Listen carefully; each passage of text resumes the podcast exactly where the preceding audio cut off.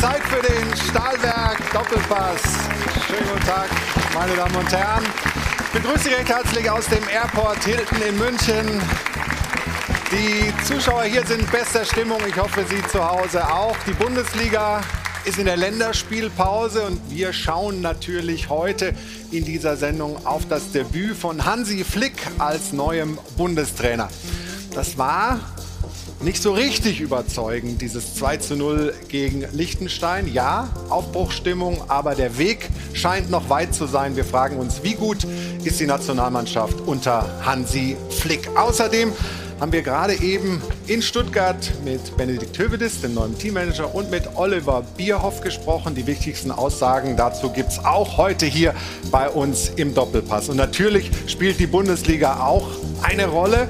Es gibt einige Mannschaften, da ging der Start besser als erwartet und andere haben große Schwierigkeiten. Denen widmen wir uns heute auch. Da sind einige neue Trainer, wo es noch nicht so richtig funktioniert. Darüber sprechen wir hier im Stahlwerk Doppelpass. Und natürlich beschäftigen wir uns mit dem Deutschen Fußballbund. In den letzten Jahren sind viele Präsidenten gekommen und schnell wieder gegangen. Momentan ist der Verband nicht ganz führungslos, aber zwei Herren führen ihn interimsmäßig. Der eine ist Rainer Koch und der andere ist der Vertreter der DFL, also der Profis, und er ist heute hier im Doppelpass. Ich begrüße recht herzlich Peter Peters.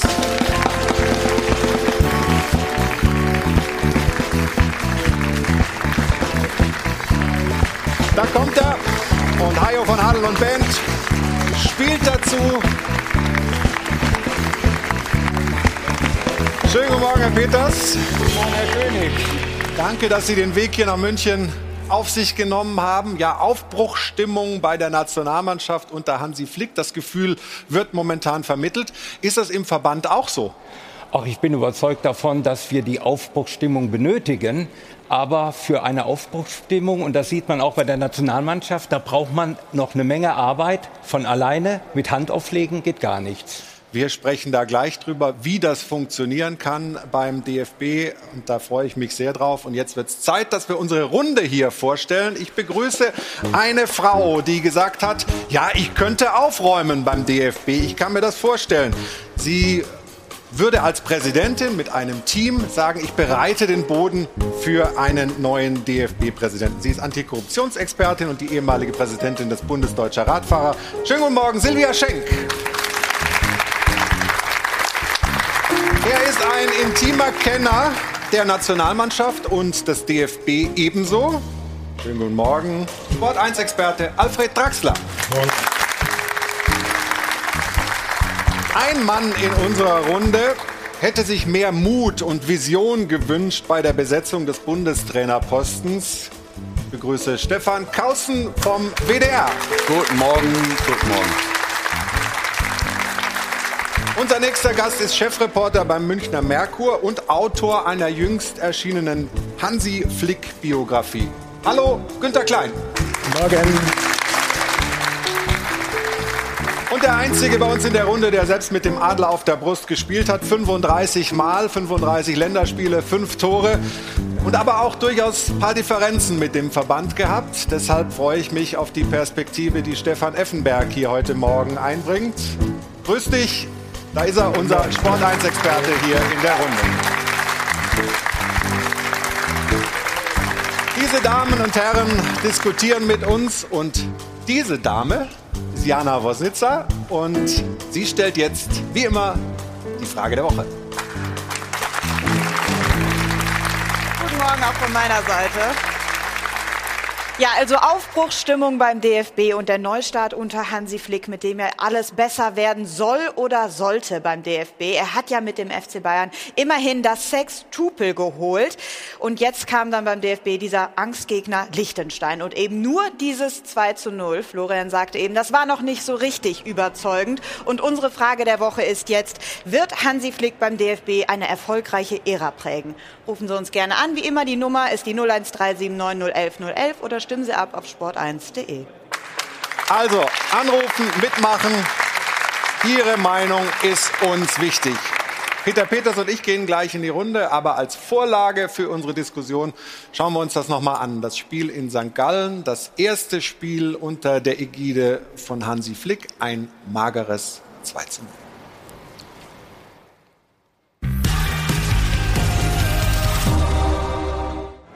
Der neue Bundestrainer hat einiges anders gemacht als Vorgänger Löw.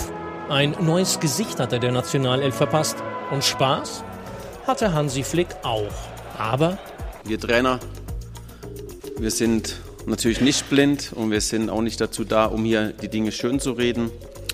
Äh, wir können, was die Torausbeute betrifft, nicht zufrieden sein.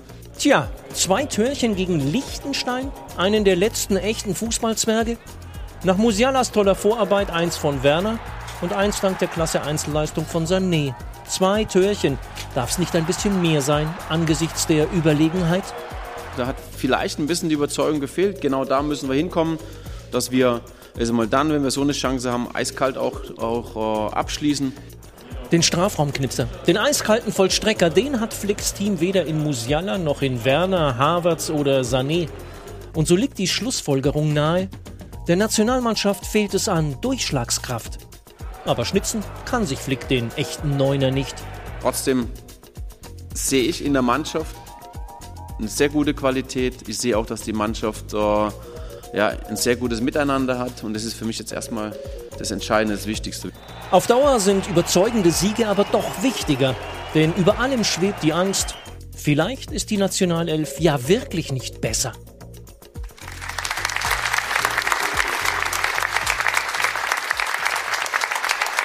Ja, Stefan, ist sie besser, als sie es zeigen konnte gegen Liechtenstein oder sind wir nicht besser momentan? Ja, also Potenzial ist schon vorhanden, keine Frage. Aber so gut, dass ich jetzt sagen würde, bei der nächsten WM spielen wir um den Titel mit, so gut sind wir nicht.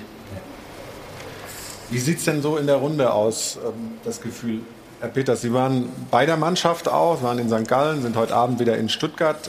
Was ist Ihr Gefühl? Ist da ein Neuanfang? Ist da ein neuer Geist jetzt schon zu spüren? Ich denke schon. Hansi Flick äh, macht Dinge anders. Hansi Flick hat eine hervorragende An Ansprache. Hansi Flick zeigt, dass er im Miteinander mit der Mannschaft neue Impulse setzt. Mir gefällt das, insbesondere weil wir ja alle wissen, dass das Verhältnis zwischen Trainer, Mannschaft auch ein ganz entscheidendes ist. Und ich denke schon, er macht die Mannschaft besser. Gehen wir da mit? Ja und nein. Also nach der Ära Löw kann es eigentlich nur besser werden. Also irgendetwas Neues musste schon her.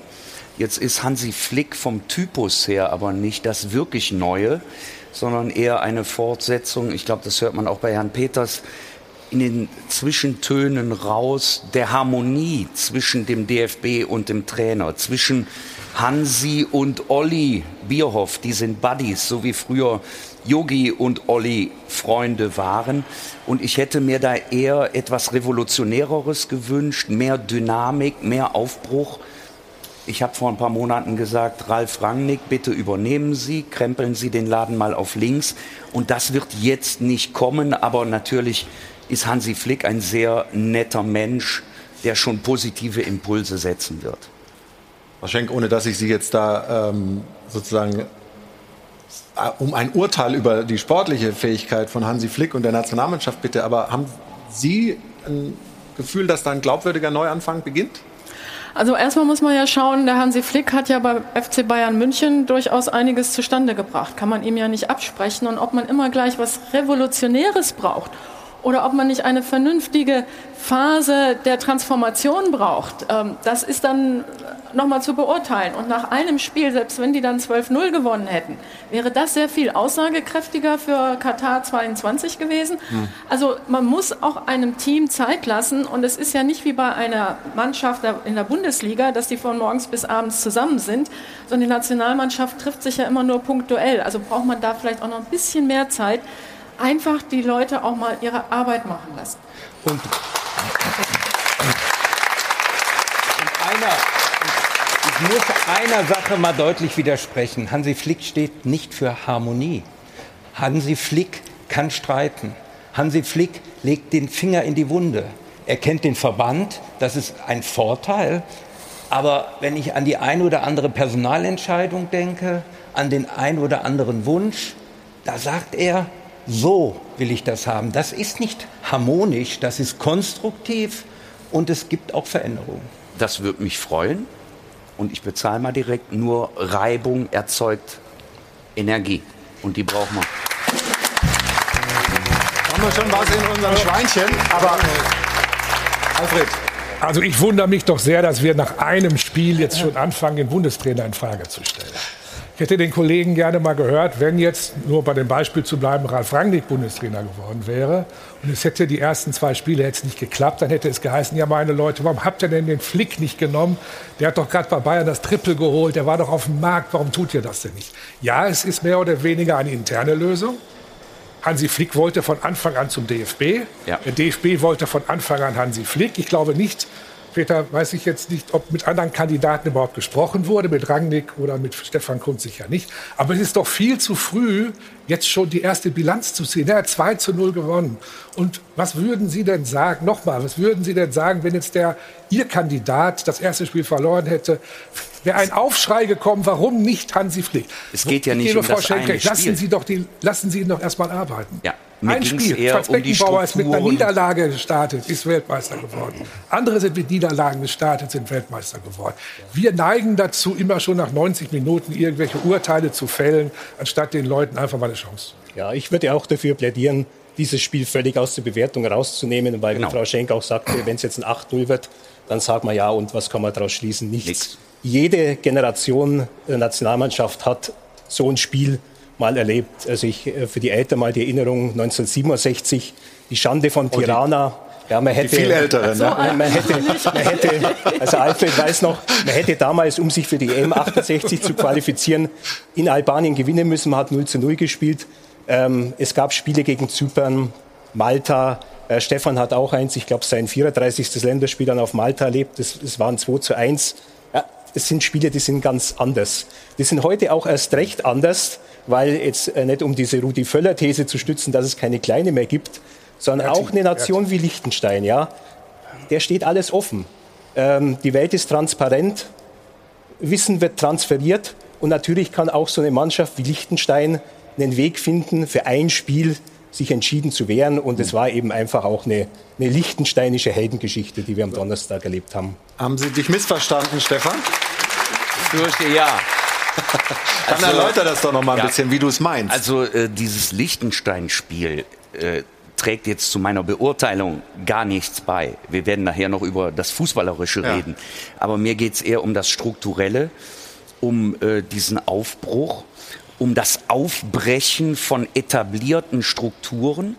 Und ich habe den Eindruck, dass es beim DFB so ähnlich ist wie in der Politik, dass es eher ein gemütliches Weiter so gibt als einen wirklichen Sprung nach vorne. Und da wollte ich darauf hinaus, das Liechtenstein-Spiel ist tatsächlich irrelevant in dieser Situation. Ja, aber aber muss dazu man- noch mal sagen, die Kontinuität hat ja beim DFB Geschichte. Es war ja, Ja. über Jahrzehnte so, dass der Co-Trainer Bundestrainer wurde.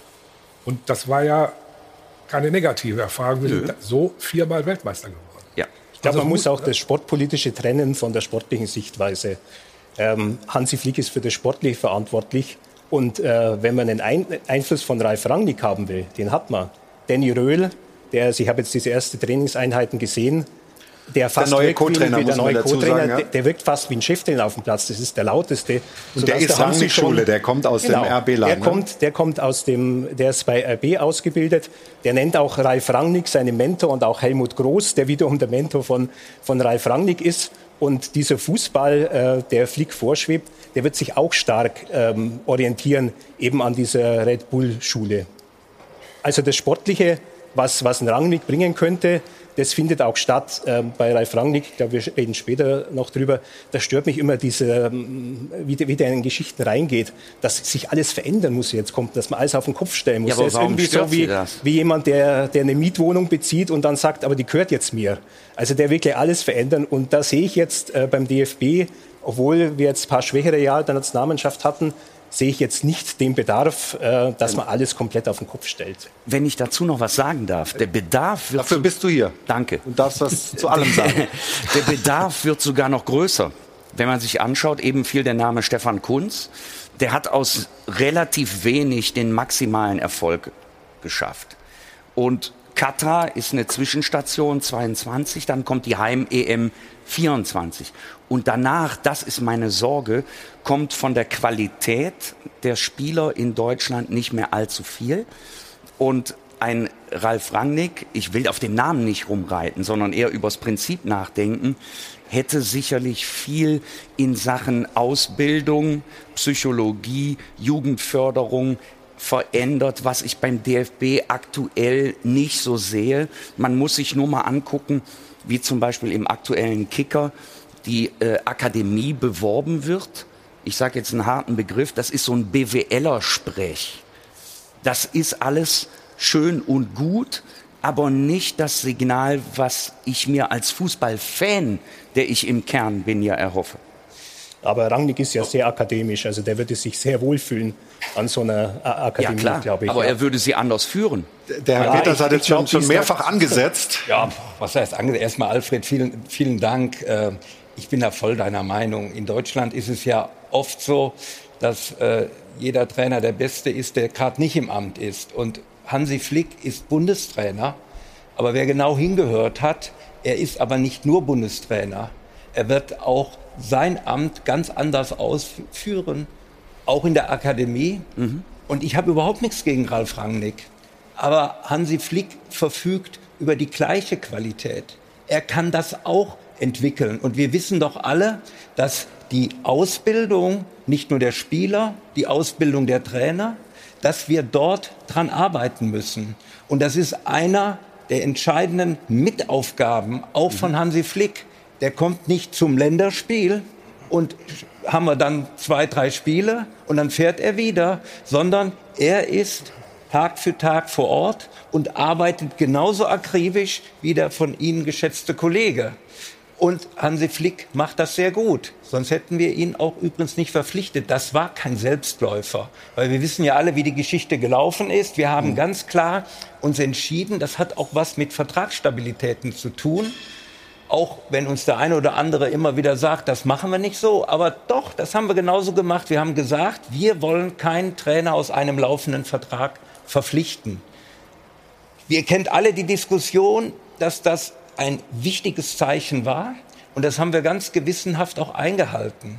Dass die Dinge dann sich bei Bayern München so entwickelt haben, wie es, wie es sich ergeben hat, war ein Glück für den DFB, aber es war nicht gewollt. Und natürlich haben wir uns auch insgesamt dann in dieser Zeit Gedanken gemacht, weil man musste ja vorbereitet sein, auch auf den Fall, dass es eben anders passiert. Aber nochmal, wir müssen aufhören, dass wir so diese Konjunktive immer haben. Also wenn wir einen anderen Trainer hätten, dann wären wir schon unter Lö- Stadtlöw weitergekommen. Und wenn wir jetzt den Flick nicht hätten, dann wäre das mit Katar viel besser.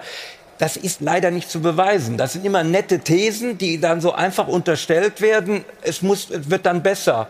Aber deswegen habe ich ja auch ganz am Anfang den Satz gesagt, es funktioniert nicht mit, Mit Handauflegen, Handauflegen, ja. sondern harte Arbeit, sowohl in der Mannschaft, sowohl in der Nachwuchsförderung, sowohl in der Akademie und auch beim DFB. Die Frau, die Frau Schenk hat gerade aufgezeigt, aber gestatten Sie mir, dass ich noch einmal eine Nachfrage stelle, weil Sie sagen, äh, Hansi Flick übt das Amt anders aus. Das heißt also anders als Joachim Löw, näher dran an der Ausbildung, an der Akademie. Hat Joachim Löw das nicht gemacht, nicht ausreichend er das, gemacht? Er hat das auch gemacht, aber trotzdem ist Hansi Flick da anders. Wir reden ja darüber, über diesen netten Satz ist irgendwie alles das Gleiche und wir machen jetzt irgendwie weiter. Natürlich machen wir nicht so weiter. Hansi Flick war ja schon im Gegensatz zu Hansi Löw, zu, zu, zu Jogi. Löw, war ja Hansi Flick Immer diese schon mit tätig als. Sportdirektor. Er weiß, was wesentlich ist. Er hatte bereits diese Aufgabe. Und natürlich muss ein Bundestrainer sich jetzt auch in der Zukunft, da gebe ich Ihnen recht, das ist halt nicht mehr nur das reine Training, sondern es ist die Weiterentwicklung der Fußballqualität in Deutschland. Und wenn ich sage, die Mannschaft wird besser, meine ich nicht, damit die dreimal miteinander äh, äh, trainieren, sondern meine ich natürlich die Arbeit an dem gesamten Fußball in Deutschland. Und da sind wir uns, glaube ich, alle einig, da ist viel zu tun. Ja, Hansi Flick hat einen wichtigen Satz gesagt in dieser Woche. Nationalspieler ist man nicht für die sieben zehn, bis zehn Tage, die man dann bei der Maßnahme ist, sondern ist man immer. Das heißt, er wird also diesen Kontakt ständig halten. Und ich glaube, das ist sowas, da war Joachim Löw nicht so stark drin. Ja, also da hat sich in den letzten Jahren so dieses Gefühl eingeschlichen, ja, die Spieler kommen halt und dann gehen sie wieder und dann ist die Nationalmannschaft erst einmal längstenfalls in dieser Pause November bis März ad acta gelegt. Dann kam die Corona-Zeit, wo die Nationalmannschaft fast ein Jahr nicht stattfand. Und die, die Mannschaft hat irgendwie das Gesicht verloren und den Zusammenhalt. Und ich glaube, da wird er ansetzen und da wird er ganz er ist, stark ja, er ist ja auch jetzt schon viel näher dran an den Vereinen. Das naja, er ist ja alleine sagen. schon häufiger äh, bei Bundesligaspielen zu sehen gewesen als Jogi Löw gefühlt in seiner ganzen. Karriere. Ja. Er hat alle Bundesliga-Trainer angerufen. Also Steffen Baumgart vom 1. FC Köln, der war völlig perplex. Der hat gesagt äh, zu seinem äh, sportlichen Berater Erich Rutemöller, es ist mir noch nie passiert, dass mich ein Bundestrainer anruft. Ja? Jetzt ist zwar der 1. FC Köln aktuell nicht interessant für einen, Joachim, äh, für, für einen Hansi Flick, ja. für die Nationalmannschaft, aber ähm, der erkundigt sich halt, gibt es da vielleicht einen, dann sagt der Steffen Baumgart, ja, in zwei Jahren ist vielleicht der Tim Lemperle soweit und, und dann achtet man eben auf den. Und dieser Kontakt, der wird jetzt von Hansi Flick intensiviert. Und ich glaube, der, der Stefan Kausen lacht die ganze Zeit, weil wir mehrfach jetzt schon statt Hansi Yogi gesagt haben. Aber es ist ja klar, nach so einer langen Zeit ist das so drin. Aber ich hatte Sie vorhin äh, nicht drangenommen. Jetzt wollten Sie ja, ich wollte eigentlich nur mal sagen, es bringt ja jetzt gar nichts. Der Hansi Flick ist der Bundestrainer. Ich glaube auch nicht, dass der DFB ihn morgen oder übermorgen entlassen will. Also jetzt noch lange hin und her zu diskutieren, Rangnick oder Flick oder wer auch immer. Es geht doch jetzt darum, was muss der Flick tun? Welche Bedingungen muss der DFB schaffen? Welche Bedingungen muss auch die Bundesliga schaffen? Weil das gehört ja irgendwie auch ein Stück weit zusammen. Äh, da findet ja Großteil der Jugendarbeit statt damit wir nach vorne mhm. kommen. Also ich glaube, das ist das Entscheidende, dass wir uns darum jetzt kümmern. Das andere ist entschieden. Ja. Und jetzt kann man nur sehen, wie bereitet man den Boden, damit Flick vernünftig arbeiten kann. Und es ist gut entschieden. Absolut. Und, und äh, Stefan, vielleicht können wir auch noch mal ein bisschen was zur, ja, zur Qualität von äh, Hansi, reden, Hansi, Flick sagen. Ich, ich, bin der Meinung, Hansi Flick ist definitiv der richtige Bundestrainer. Punkt. Ja. Dass wir hier reden über Rangnick ist ja total lächerlich, finde ich. Weil es braucht jetzt auch ein Stück weit Zeit die Mannschaft zu entwickeln. Ähm, es gilt allerdings hier auch bei so einem Spiel gegen Liechtenstein darum, Sympathien zurückzugewinnen, mhm. die in den letzten drei Jahren sowas von verloren gegangen sind. Und das haben sie beim ersten Spiel nicht geschafft. Wir schauen heute Abend drauf. Das gilt übrigens auch für die Spitze des DFB. Sympathien zurückzugewinnen, weil in der Vergangenheit sehr viel passiert ist, wo wir schon Bauchschmerzen hatten, Probleme hatten, das zu verstehen. Und darum geht es, eben die Sympathien zurückzugewinnen. Und dann zählt sehr wohl ein Spiel gegen Liechtenstein, wo wir sagen, das ist nicht der Maßstab. Doch, das ist ein Maßstab, um die Sympathien zurückzugewinnen. Und das ist auch heute Abend Maßstab, obwohl der Gegner unangenehm ist. Aber ich bin absolut der Meinung, dass Hansi Flick der richtige Bundestrainer ist, überhaupt keine Frage. Auch die Mannschaft zu entwickeln. Aber dann muss man auch etwas anbieten, dass man gerne den Fernseher anmacht, auch heute Abend, und sich darauf freut. Das war in der Vergangenheit nicht der Fall. Also bei mir persönlich nicht. Und wie geht das? Also was erwartest du von der Mannschaft, dass in jedem Spiel gegen jeden Gegner Vollgas gegeben wird? Oder was, was ist, dass wir nicht die Weltspitze sind, ich glaube, das müssen wir uns eingestehen. Ich weiß nicht, ob der DFB sich das eingesteht. Wir gehören nicht in die Spitze der Welt. Ähm, aber wir sind nach wie vor stark genug, um eine Gruppe, so wie die, in der wir jetzt stecken, zu dominieren oder die Gegner auch zu dominieren. Aber wir sollten jetzt nicht den Anspruch haben, 2022 äh, WM Katar in 15 Monaten, äh, wir spielen mit um den Titel. Hm. Ich glaube, das muss man einfach mal realistisch einstufen aus einem ganz einfachen Grund. Dementsprechend schraubst du ja die Erwartung runter. Wenn du sagst, wir spielen um den Titel mit, dann sind die Erwartungen auch dementsprechend. Dann sind die Erwartungen natürlich dementsprechend, dass man sagt, gegen Liechtenstein musst du 10 oder 12 nur gewinnen.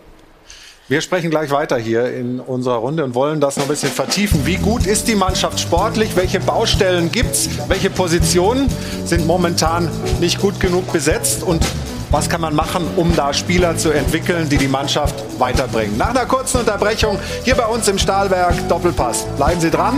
Wir melden uns gleich wieder aus dem Airport Hilton.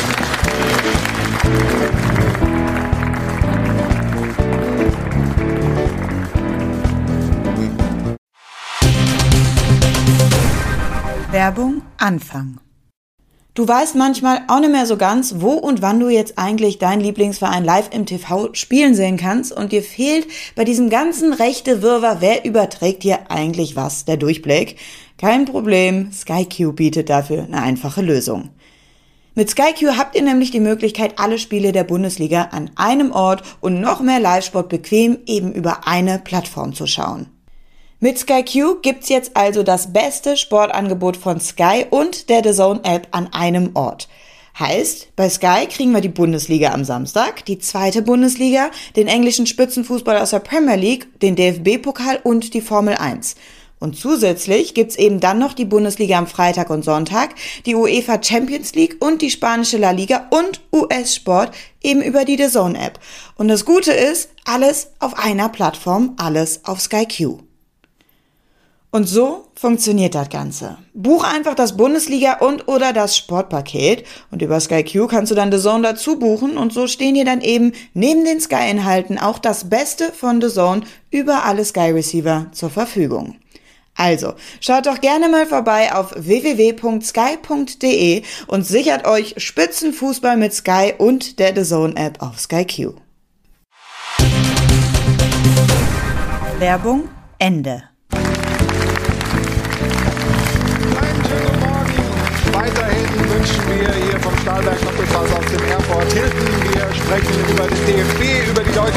Fußballnationalmannschaft und haben gerade so ein bisschen drüber gesprochen. Stefan Effenberg hat das gesagt, wie wichtig das ist, Sympathien zurückzugewinnen für die deutsche Fußballnationalmannschaft. Und da haben Sie direkt aufgezeigt, Frau Schenk, weil Sie da ein paar Ideen zu haben?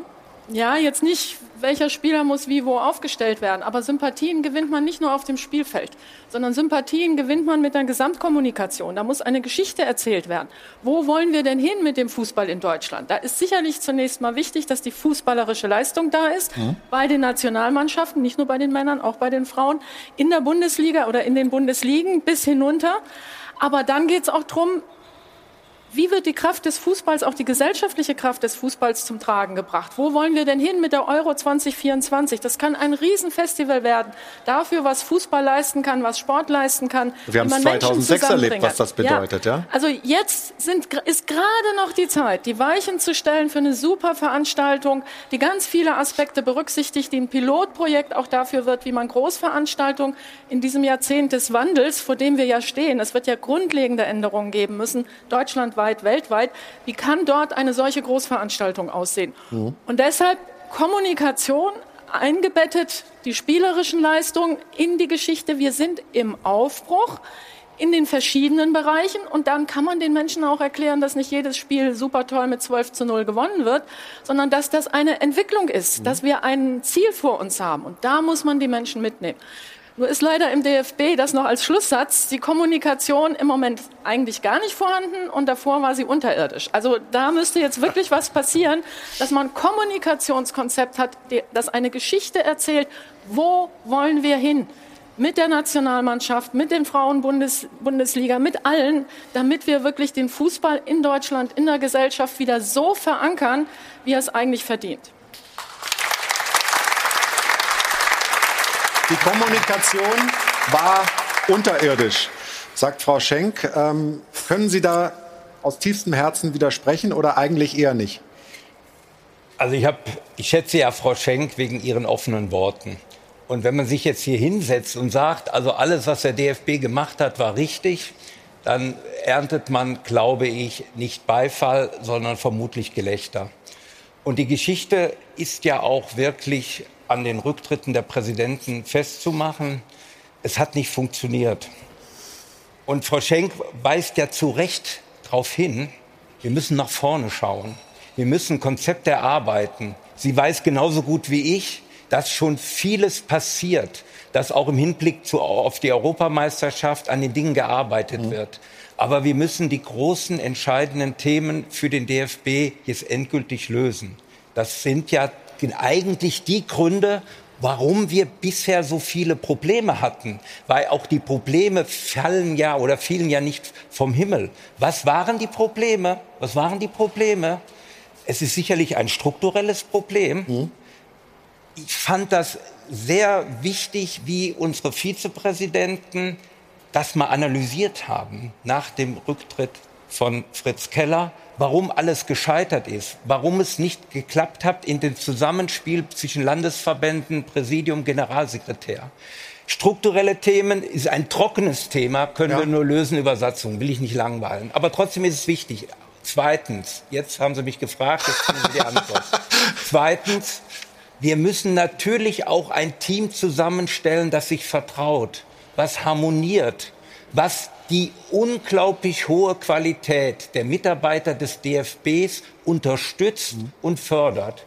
Und wir müssen zuhören. Wir müssen erkennen, dass wir nicht jeder alles machen kann, sondern dass wir zuhören auf das, was gesagt wird, es begreifen, analysieren und dann die Dinge entscheiden. Ich äh, bin deswegen hier so ein bisschen unruhig auf meinem Stuhl geworden, weil, weil, ne, ne, weil wir da gleich nämlich noch äh, in Ruhe drüber reden wollen. Ich würde gerne trotzdem jetzt erst noch mal näher am Team bleiben, an der deutschen Fußballnationalmannschaft. Und auch da ist ja Kommunikation zum Teil auch oder vor allem Marketing gewesen. Also zum Beispiel dieses die Mannschaft, So dieses etwas weit weg vom Fan. Und Sie, Herr Peters, haben sich dazu neulich auch mal kritisch geäußert zu diesem Markennamen, den man da versucht hat aufzubauen, der vielleicht dazu geführt hat, dass der normale Fußballfan, das Mädchen, der Junge zu Hause sagt, was ist das eigentlich für eine komische Truppe, mit der habe ich gar nichts mehr, die, die spüre ich gar nicht mehr. Was ist Ihre Haltung dazu? Ja, also ich, ich, ich bin ja da im, im, im sehr konstruktiven Austausch mit, mit Oliver Bierhoff, aber auch mit eben Holger Plask. Und ich habe ja nur einfach den Gedanken mal geäußert, dass man im Sprachgebrauch sagt, das ist unsere Nationalmannschaft. Und wenn der Sprachgebrauch mit dem Begriff nicht übereinstimmt, dann habe ich so ein Störgefühl Gefühl auf einmal entwickelt. Nun ist es kein Marketing-Gag und ist auch nicht gemacht worden, um Geld zu verdienen, sondern das Vorbild war ja L'Equipe äh, in Frankreich. Célessau und anderes, Und alles, ja klar. genau. So, aber, Aber da ist das gewachsen, aber das hat sich niemand irgendwo ausgedacht in der, in der Agentur. wir sind im Fußball traditionell. Deswegen habe ich ja auch den Gedanken angestoßen, darüber nachzudenken. Genauso wie ich natürlich auch gesagt habe, Fanclub Nationalmannschaft. Auch das ist etwas, wo wir drüber nachdenken müssen. Wir, die wir aus vielen Vereinen kommen, wissen, dass Fanclubs was Gewachsenes ist, dass die Stimmung auch dort nicht aufoktroyiert werden kann, sondern dass das eben ein lebendiges Thema ist, was aus sich herauswachsen muss. Und das sind alles Themen nach vorne gerichtet, die wir hinterfragen müssen. Und dann schauen wir, zu welchen Ergebnissen wir kommen. Aber muss das weg, dieser, dieses trockene, äh, dieses, dieses Drumherum, dieses, äh, sagen wir, vermarkterische? Ja, der, aber der Fußball ist vermarktet, warum die Nationalmannschaft nicht auch. Also ich mag den Ausdruck, die Mannschaft auch nicht, aber wir fanden ihn bei der WM 2014, fanden wir ihn gut, Fanden weil wir noch gut, ja. Da gab es den, da gab's den eigentlich noch nicht. Er ist So wie auch immer, aber jedenfalls fanden wir ihn mal gut. 2015 ist er dann Jetzt finden wir ihn nicht gut. gewesen. Ich glaube, wir sollten viel eher darüber sprechen, wenn wir schon sagen, äh, äh, Peter sagte vor, es geht nicht mit Hand auflegen, warum es so ein Spiel wie gegen Liechtenstein gegeben hat. Und da muss man halt sagen, dass der DFB in der Spielerausbildung in den letzten Jahren Riesenfehler gemacht hat. Denn es wurden keine Spezialisten mehr ausgebildet. Und wir spielen seit Jahren ohne Mittelstürmer. Also ich kann mir vorstellen, das Liechtenstein-Spiel, hohe Flanke, wenn da irgendein so ein, so ein Ochse steht und ihn mit dem Kopf reinhaut, reden wir über andere Themen. Und wir müssten mal überlegen, wieso haben wir keine Mittelstürmer mehr? Ich darf an eins erinnern, in der äh, letzten Saison war in der Torschützenliste der erste Spieler mit einem deutschen Pass auf Platz 7. Und das war Lars Stindl mit 32 und der ist auch kein Mittelstürmer. Also wir haben weit und breit überhaupt niemanden. Also da ist irgendwas und da ist irgendwas in der Ausbildung total schiefgelaufen. Ich würde gerne noch bei dieser Marketinggeschichte noch äh, kurz einhaken. Ähm, Sie sind ja seit 2006 bei der Delegation äh, des, der Nationalmannschaft immer vertreten, aber Sie haben es ja auch nicht verhindert. Man hat es ja irgendwie geschehen lassen. Ja, das hat alles so eine, so eine Dynamik Wa- bekommen was? Mit der Mannschaft, auch mit diesem Fanclub Nationalmannschaft. Ja, der hat einen guten Hintergrund, Organisieren von Karten und so weiter. Aber ähm, dann waren zum Beispiel die beiden letzten Länderspiele vor Corona und da stand plötzlich so eine verkleidete äh, Band äh, wie in Holland stand da drin. Das war alles so unecht. Und ähm, dieses Prädikat, die Mannschaft, ja, es ist störend, es ist allerdings nicht das Schlimmste. Viel schlimmer finde ich zum Beispiel, dass just nachdem die Mannschaft sich zum politischen Statement in der Human Rights und Katar-Frage entschlossen hat, dann irgendwie rauskommt, es gibt einen Kontakt zu äh, Qatar Airways wegen Nachfolge Lufthansa als, als Premium-Partner des DFB. Und dann erfährt man, es war gar nicht Qatar Airways, äh, die auf den DFB zugehen, sondern es war der DFB, der dann bei Qatar Airways nachfragt. Also wer macht es dann und wie kann es zu so einer Panik kommen? Das finde ich letztlich dann schlimmer als dieses Prädikat die Mannschaft. Das muss man halt irgendwann einmal aus der Kommunikation ganz rausnehmen. Es wird ja schon klein gehalten mittlerweile, steht halt noch auf der Website, aber jetzt wird es nicht mehr groß äh, als Brand in Szene gesetzt. Aber der Begriff die Mannschaft verliert ja kein Spiel und äh, gewinnt auch kein Spiel. Man kann Also darüber streiten, man kann darüber streiten, ob das jetzt wirklich gut ist oder schlecht. Aber es ist ja nicht das ursprüngliche Problem.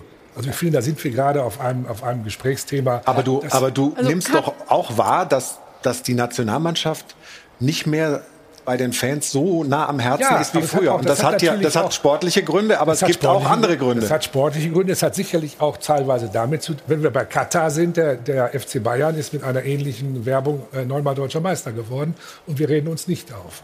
Ja, da regen Ja, sich doch, die Fans auch äh, auf. Fans aber ich denke, ja. wir diskutieren Katar dann wahrscheinlich sinnvollerweise auch noch mal als Thema für sich geschlossen. Ähm, ich will noch mal was zu sagen, weil Sie immer über die Nationalmannschaft reden. Sie reden hier gerade über die Männernationalmannschaft. Der DFB hat zwei Nationalmannschaften. Und wenn es um die Zukunft des Fußballs und um Verankerung in der Gesellschaft geht, schauen Sie sich doch hier um, wie viele Frauen da auch sitzen, ja? Äh, dann müssen Zum Sie Glück, ja? ja, zum Glück. Ich bin hier die einzige alte weiße Männer drumherum. Da Sie noch nicht so Alte alt. Weiße aber, Ich bin auch alt. aber dann müssen wir Signale oder muss der DFB, muss der Fußball Signale an die ganze Gesellschaft sch- äh, senden. Und jetzt fangen die Bundesligisten an. Eintracht Frankfurt hat gerade den ersten FFC übernommen. Da sehe ich einen Eintrachtadler, sehr schön. Ähm, seit 50 Jahren Mitglied, habe ich auch mal auf der Brust getragen. Ähm, so. Da tut sich was. Schauen Sie sich an, was, was in England passiert, was in anderen Ländern passiert. Irland kam diese Woche die Meldung, da hat die Nationalmannschaft der Männer verzichtet auf Teile ihrer Spesen und was weiß ich, damit die Frauen, die irländische Na Frauennationalmannschaft das Gleiche kriegen. Ja, wenn ich mir Human Rights vorne auf das Trikot äh, pinsele, dann gehört Gleichberechtigung mit dazu. Das wäre ein Signal, das wäre Kommunikation. Also da ist eine Menge zu tun, um Sympathien zu wecken, um gesellschaftlich in die Breite zu wirken. Schauen Sie sich doch die Basis des Fußballs an. Die ist viel vielfältiger als DFB-Präsidium und DFL-Präsidium. Da werden wir nachher, da, da werden wir gleich nachher noch mal ein bisschen ähm, intensiver drüber sprechen, weil ich das glaube, dass das sehr wichtig ist, dass der DFB ähm, ja das letztlich abbildet, was unsere Gesellschaft auch ausmacht und abbilden sollte. Und ähm, ob das immer so eingehalten wird, ist äh, eine berechtigte Frage, die Sie da in den Raum stellen. Aber Alfred, du hattest gerade schon die Mittelstürmer angesprochen und das sportliche Thema. Jetzt wollen wir uns auch noch mal ein bisschen zu diesem Spiel Gedanken machen. Ähm, Stefan, ich habe mal geschaut, Alfred hat gesagt, also letztes Jahr siebtbester Torschütze, der erste Deutsche war Lars Stindl. Ähm, wer spielt eigentlich bei einem Bundesliga-Verein Mittelstürmer, klassisch Mittelstürmer und hat einen deutschen Pass? Das ist Polter bei Bochum, Klos bei Bielefeld und Selke bei Hertha. Sonst nada. Ja. Das muss einem zu denken geben. Ja, das haben wir schon während der EM hier hoch und runter diskutiert. Dass das auf jeden Fall ein Problem ist. Jede starke Nation hat irgendeinen großen Stürmer vorne drin, ob es ein Lukaku ist oder sogar Weghorst bei der EM äh, in Holland. Ähm, und wir haben im Endeffekt gar keinen. Also irgendwann wollten wir mal in Deutschland den Fußball kopieren, den Pep Guardiola ja spielen So ist es. Lassen hat beim FC Bayern. Und genau so müssen wir das jetzt eins zu eins kopieren, auf alle Mannschaften runterbrechen, bis in die Jugend rein, bis ins NLZ.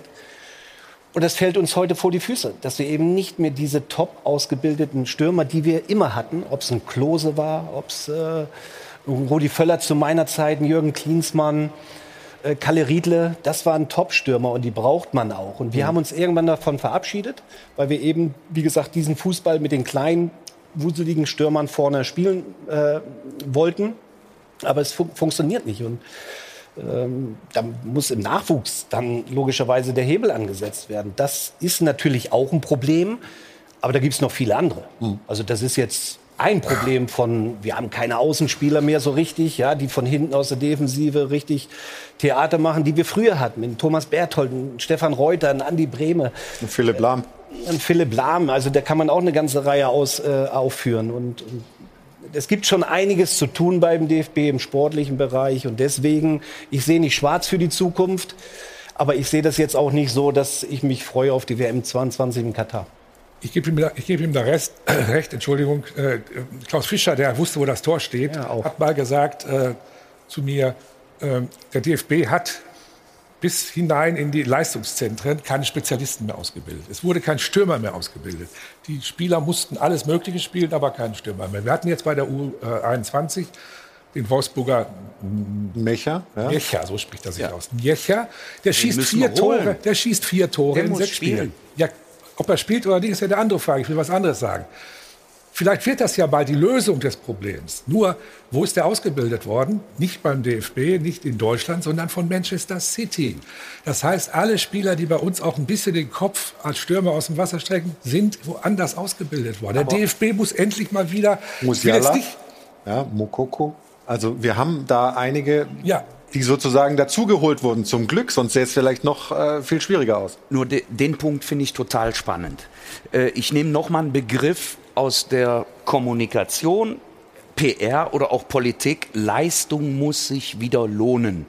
Und wenn ein Lukas Metscher bei der U21 EM einer der Vorweggeher ist, einer der Leadertypen, einer, der die Tore macht, dann müsste ich ihn belohnen, indem ich ihn in einem Spiel gegen Liechtenstein in die Box stelle und sage, mach mal zwei, drei Kisten. Dann würde der größer durch Spielpraxis. Und dann wäre die Verzahnung aus dem Jugendbereich, egal jetzt in dem Fall, Sie haben natürlich vollkommen recht, er ist auf der Insel ausgebildet worden, aber jetzt ist er in der Bundesliga. Da muss ich unsere Spieler stark machen. Ich hätte auch zur Euro schon Riedle Baku mitgenommen und auch zwei, drei andere, aber anderes Thema. Ja, aber es ist ja so, dass die, die jetzt in der Nationalmannschaft sind, Sané, Werner und so weiter, die brauchen eigentlich auch ein Aufbauprogramm und das kriegen sie auch ein bisschen in der Nationalmannschaft. Wir gucken mal auf das erste Tor. Stefan, ähm, da war eine der wenigen Szenen, wo die deutsche Mannschaft gut sich durchkombiniert hat mit Musiala und dann eben endlich mal wieder ein Tor von Timo Werner. Genau, also erstmal die Vorarbeit natürlich perfekt. Hier der erste Kontakt war eigentlich entscheidend für das Tor. Ja, das war mal eine gute Szene in dem Spiel. Waren ja nicht so viele. Nee, waren leider nicht so viele. Eine gab es dann. Timo Ja? Werner ist ein sehr guter Mittelstürmer, aber er ist eben der Typ Mittelstürmer, der sich die Chance über seinen Laufweg erschließen muss. Ja, er Ja, die standen nicht- da nur hinten ja, drin. Genau. Und er ist jetzt eben nicht der, auf den du eine Flanke schlägst. Er ist nicht der klassische Zielspieler. Ja, er ist auch nicht der, der halt da steht und aus dem Meter ähm, den Ball über die Linie drückt.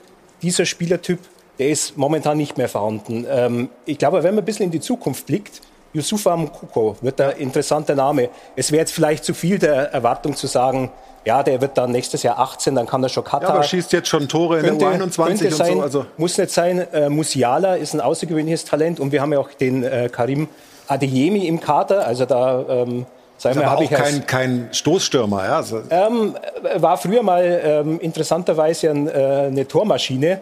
Und zwar hat man als äh, Redakteur des Münchner Merkur hat man dann einen gewissen äh, Wissensvorsprung, Aha. weil nämlich unsere Zeitung den, seit über 25 Jahren den sogenannten Merkur Cup ausrichtet.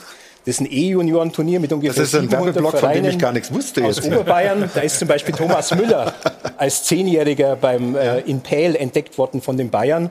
Und 2013 war der Merkur Cup des Karim Adeyemi, elf Jahre alt, von der Spielvereinigung Unterhaching. Finale gegen FC Bayern, 4 zu 0 von Unterhaching, viermal Adeyemi. Jetzt haben wir was gelernt, mein Lieber. Das ist jetzt zu weit weg. Ich, muss, ich kann dem nicht folgen. Also wir, wir sind doch im, im Heute und, und Ja. wollen doch heute über die Nationalmannschaft reden, Absolut. wie sie sich präsentiert hat und wie es relativ zeitnah besser wird.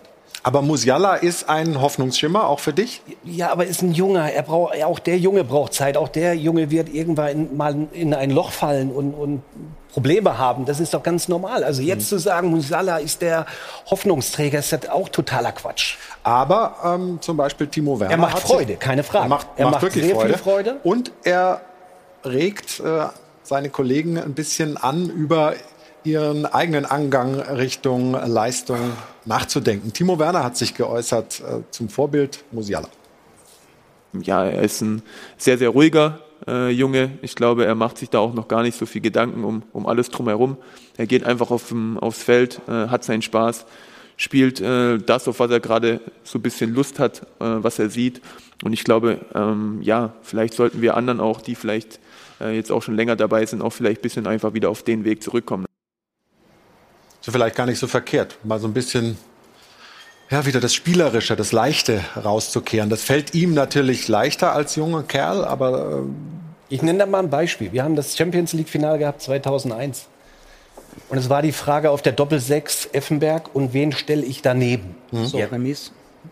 Ja, Jeremies ging nicht, Fink ging nicht und Ottmar Hitzfeld hat sich entschieden für Owen Hargreaves damals. Cool. Völlig unbekannt. Wie alt war der damals? Auch noch jung, ne? Ja, jung, jung. Also ja, 19, und, und ich bin vor dem Spiel zum, zum Ottmar gegangen. Ich habe gesagt, Ottmar, bist du dir sicher, dass das die richtige Entscheidung ist? Und dann sagte er, ja, aus einem ganz einfachen Grund. Der macht sich halt keinen Kopf. Mhm. In so einem Stadion mit diesem Druck, Champions League Finale, aufzulaufen. Er wird mit Sicherheit Fehler machen, aber er ist total unbekümmert. Und das ist natürlich der Vorteil der Jugend, sprich auch Musiala in diesem Fall. Ähm, aber da sollte man denn nicht zu viel Druck aufbauen. Ja? Nee. Was ich meine. Ich glaube, das gelingt, aber Hansi, Hansi ups, jetzt äh, ist, ist okay. was umgefallen. Ist okay. äh, gelingt, glaube ich, Hansi Flick auch da so ein bisschen Druck wegzunehmen von den Jungs, denen eher so ein bisschen Ruhe zu geben, oder? Aber es liegt doch auch an uns. Also wie ich die Diskussion hier im Moment empfinde, wird gerade wieder Druck aufgebaut. Ja? Wir beschließen Aufbruchstimmung, das war am Anfang der Diskussion, stellen den Hebel um und ab morgen ist die Welt in Ordnung. So funktioniert es ja nicht. Aber Druck also, ist immer da, wenn wir über die deutsche ja, Nationalmannschaft aber Sie müssen es in die richtige Balance ja. bringen. Und wenn ja. die Unbekümmertheit erhalten werden soll, dann, dann muss man den Spielern auch eine Entwicklung zugestehen. Und das ist das, was ich vorhin mit Kommunikation meinte. Man muss eine Geschichte erzählen, mhm. dass wir im Aufbruch in einer Entwicklung sind und eben noch nicht morgen alle Spiele gewinnen und Weltmeister werden. Ich glaube, das ist wichtig auch für das Innenleben des Teams und für die Art und Weise, wie die dann auftreten können, wie die zum äh, Spiel fahren und so weiter. Und ich glaube, das ist unser aller Verantwortung. Mhm. Diese Aufbruchstimmung, die wir in Deutschland ja insgesamt brauchen, ja, für ganz viele Themen, die uns immer wieder auf die Füße fallen, die dann auch zuzulassen und eine Entwicklung zuzulassen. Aber die Frage ist, ob das, ob das Druck aufbauen ist, wenn man sozusagen jetzt ähm, ein paar Hoffnungs Schimmer äh, skizziert. Also das ist ja, glaube ich, auch nicht schlecht, wenn man zeigt, es gibt, es, ist okay, es gibt aber es durchaus ja schon auch Ansätze. Gesagt, die alleine bringen es nicht. Nein, entwickeln. Und wir reden, wenn wir über 24 Klar. reden, wir müssen über 26 und 28 reden, die nächsten großen Turniere. Und dort muss der Weg hingehen. Ja, ich glaube, im sportlichen ist, Bereich schwer zu verstehen für die, für die Fans der deutschen Nationalmannschaft. Weil die erwarten natürlich immer relativ zeitnah einen großen Erfolg. Ist das so? Das ist so. Unterschätzen Sie dafür, die nicht gerade, dafür dass war Sie auch, aber auch Dafür waren die letzten drei Jahre aber auch nicht gut. Das muss man mal dazu sagen. Jetzt 2018 oder 2021 mhm. äh, war das nicht gut. Aber die Zeit hast du halt auch nicht in Deutschland. Also man kann jetzt nicht hingehen und sagen, ich möchte da irgendetwas aufbauen und dann gucken wir mal auf 26 oder 28. Nein, also ich gucke ja auf 24. Das ist, sind auch nur noch keine drei Jahre mehr. Aber also ich würde die Fans, ich weiß jetzt nicht, hier sitzen ja welche, nicht unterschätzen, sondern wenn ich den deutlich mache, auch, auch an, an den Maßnahmen, die eingeleitet werden, das ist unsere Entwicklungsschiene. Da aber, wollen wir hin. Aber Frau Schenk, da das tun wir doch gerade. Wir reden doch gerade, okay, wer 2024 unser Mittelstürmer sein könnte. Ja. Damit bauen wir ja keinen Druck auf, sondern wir versuchen jetzt, eine Mannschaft hier zu diskutieren, zu besprechen, die 2024 ohne Druck vielleicht nicht gleich Europameister wird, aber vielleicht einen guten Fußball spielt. Das hört Im sich schon wieder negativer an. Aber gut, dann halte ich mich da Im jetzt sportlichen raus. Bereich ist es auch so, dass man eine Geschichte nicht verordnen kann und nicht von einer Agentur jetzt erfinden lassen kann. Die muss sich einfach, die muss sich ergeben, ja, wie zum Beispiel, sag ich mal, Thomas Müller 2010. Das war so eine Geschichte, die hat sich im Turnier ergeben, einer, der sich mhm. keinen Kopf gemacht hat, der jung war, 20, unbekümmert, der ist einfach von Spiel zu Spiel besser geworden. Eine Geschichte finden muss die Verbandsspitze. Ja. Das ist ganz klar. Hier muss die Kommunikation eine andere sein. Das Sportliche ist zu volatil. Und, ja, und also. ehrlicherweise Geduld zu erwarten mit der deutschen Fußballnationalmannschaft ja. bei den Erfolgen ist einfach sehr, sehr schwierig. Das ist ähnlich wie wenn man beim FC Bayern sagt, jetzt machen wir mal ein paar Jahre Aufbau. Das funktioniert nicht, ne? Also, Oder doch? Ich höre jetzt wieder Geschichte erzählen, Geduld. Ich will ja nicht depressiv werden. Aber wir, wir das können, wollen wir auch nicht, dass Sie depressiv werden. Aber, aber so langsam werde ich depressiv, weil ich sehe nur Probleme, ich sehe nur Schlechtes und ich sehe auch ganz lange Perspektive, sehe ich nur noch Schlechteres. Ich will jetzt nicht den Rudi Völler machen. Aber ganz ehrlich, ich weiß nicht, ob der deutsche Fußball und auch der deutsche Fußballbund in einem solchen Zustand ist. Ich will das auch nicht gut reden. Mhm. Aber wir haben auch eine Menge Spieler, die bei Top-Vereinen Weltklasse-Leistungen bringen.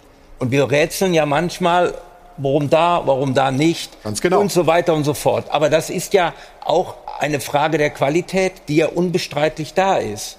Und natürlich weiß ich gar nicht, Stefan, wo fängt Weltspitze an und wo, wo hört das auf? Sicherlich nicht im Achtelfinale, aber ich kann mir überhaupt nicht vorstellen, dass wir mit dieser Mannschaft, mit diesem Trainerteam jetzt die nächsten Turniere angehen und sagen, hoffentlich überstehen wir die Gruppenphase.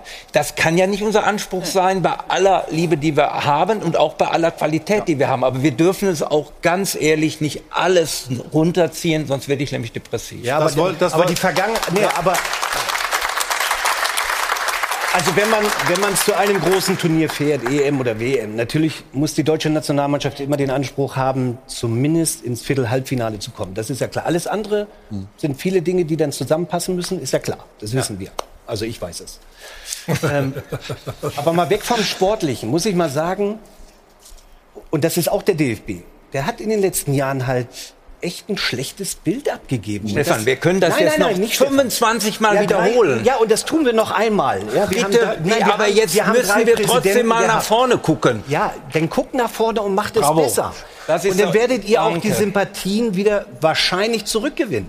Aber es kann ja nicht sein, dass du drei Präsidenten hast, mit Niersbach, mit dem Grindel und mit dem Keller, die aus bekannten Gründen ja zurückgetreten sind oder wurden, keine Ahnung.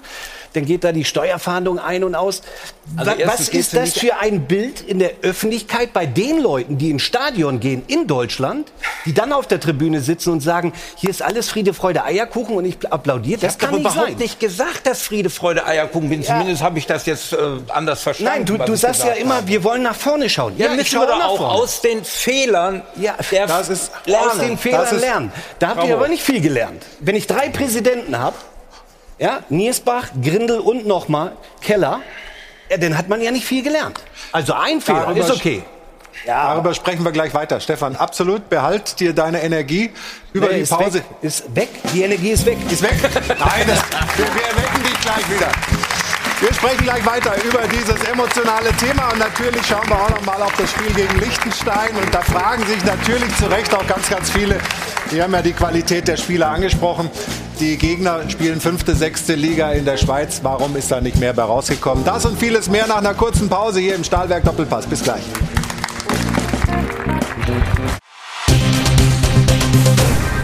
Werbung Anfang.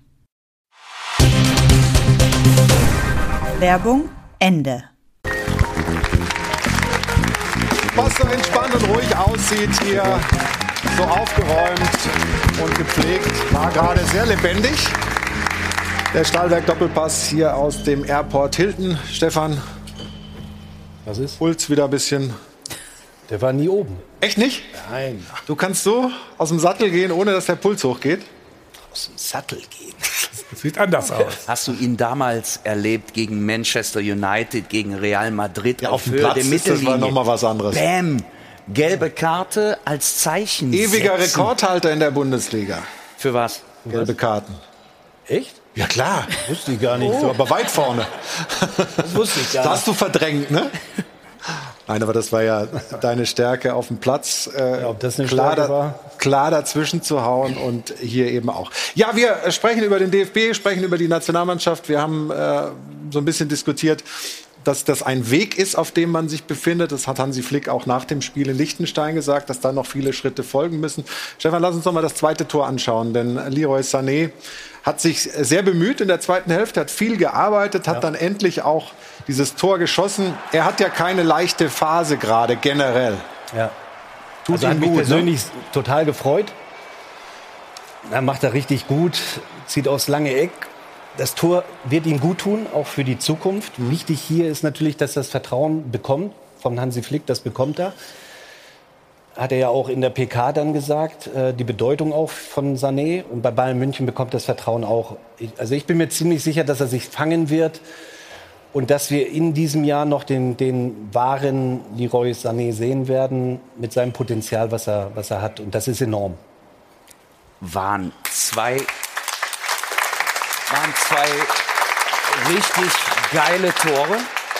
Zwei richtig geile Tore, weil die Jungs, über die wir eben gesprochen haben, Musiala geht ins Dribbling, spielt dann auf engstem Raum den Pass und Leroy überlegt sich, okay, ich mache jetzt mal eine 1-1-Situation und hau das Ding einfach rein. Wenn die beiden Tore nicht gelingen, reißt denen keiner den Kopf ab. Was wir sehen wollen, ist der Mut zu diesem individuellen aufs Ziel gehen.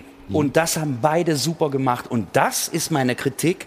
Äh, dann doch am Liechtenstein-Spiel. Stefan, du hattest recht, ich habe mich eben vergaloppiert. Das Spiel war schon wichtig, um ein Zeichen zu setzen, emotional. Und diese Jungs müssen ins Eins gegen Eins, ins Risiko gehen. Und was wir gemacht haben, war aus meiner Sicht, dann sind wir dann doch vielleicht beim Trainer, obwohl ich, äh, ich mag Hansi Flick.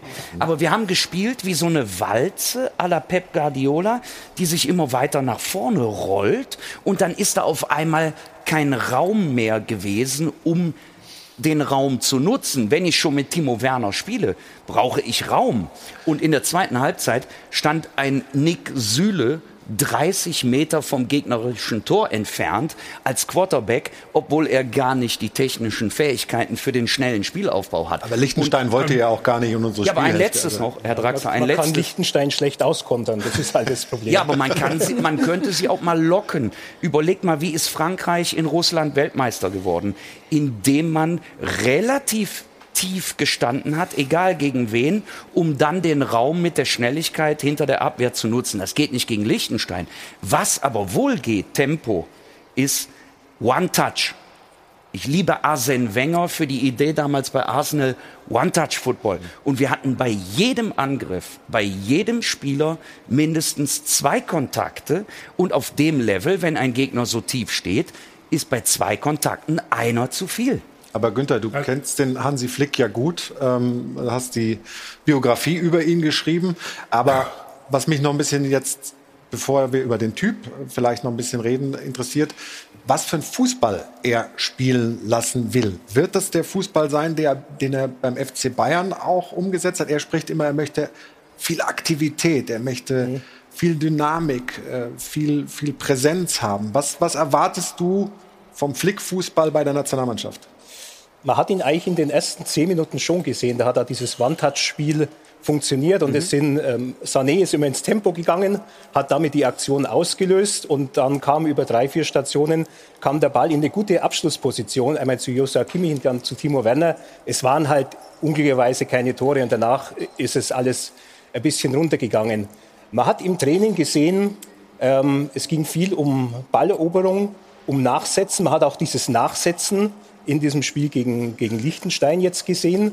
Also er will diese Aktivität, er will dieses Tempo auf alle Fälle. Ähm, die Mannschaft wird immer relativ hoch stehen.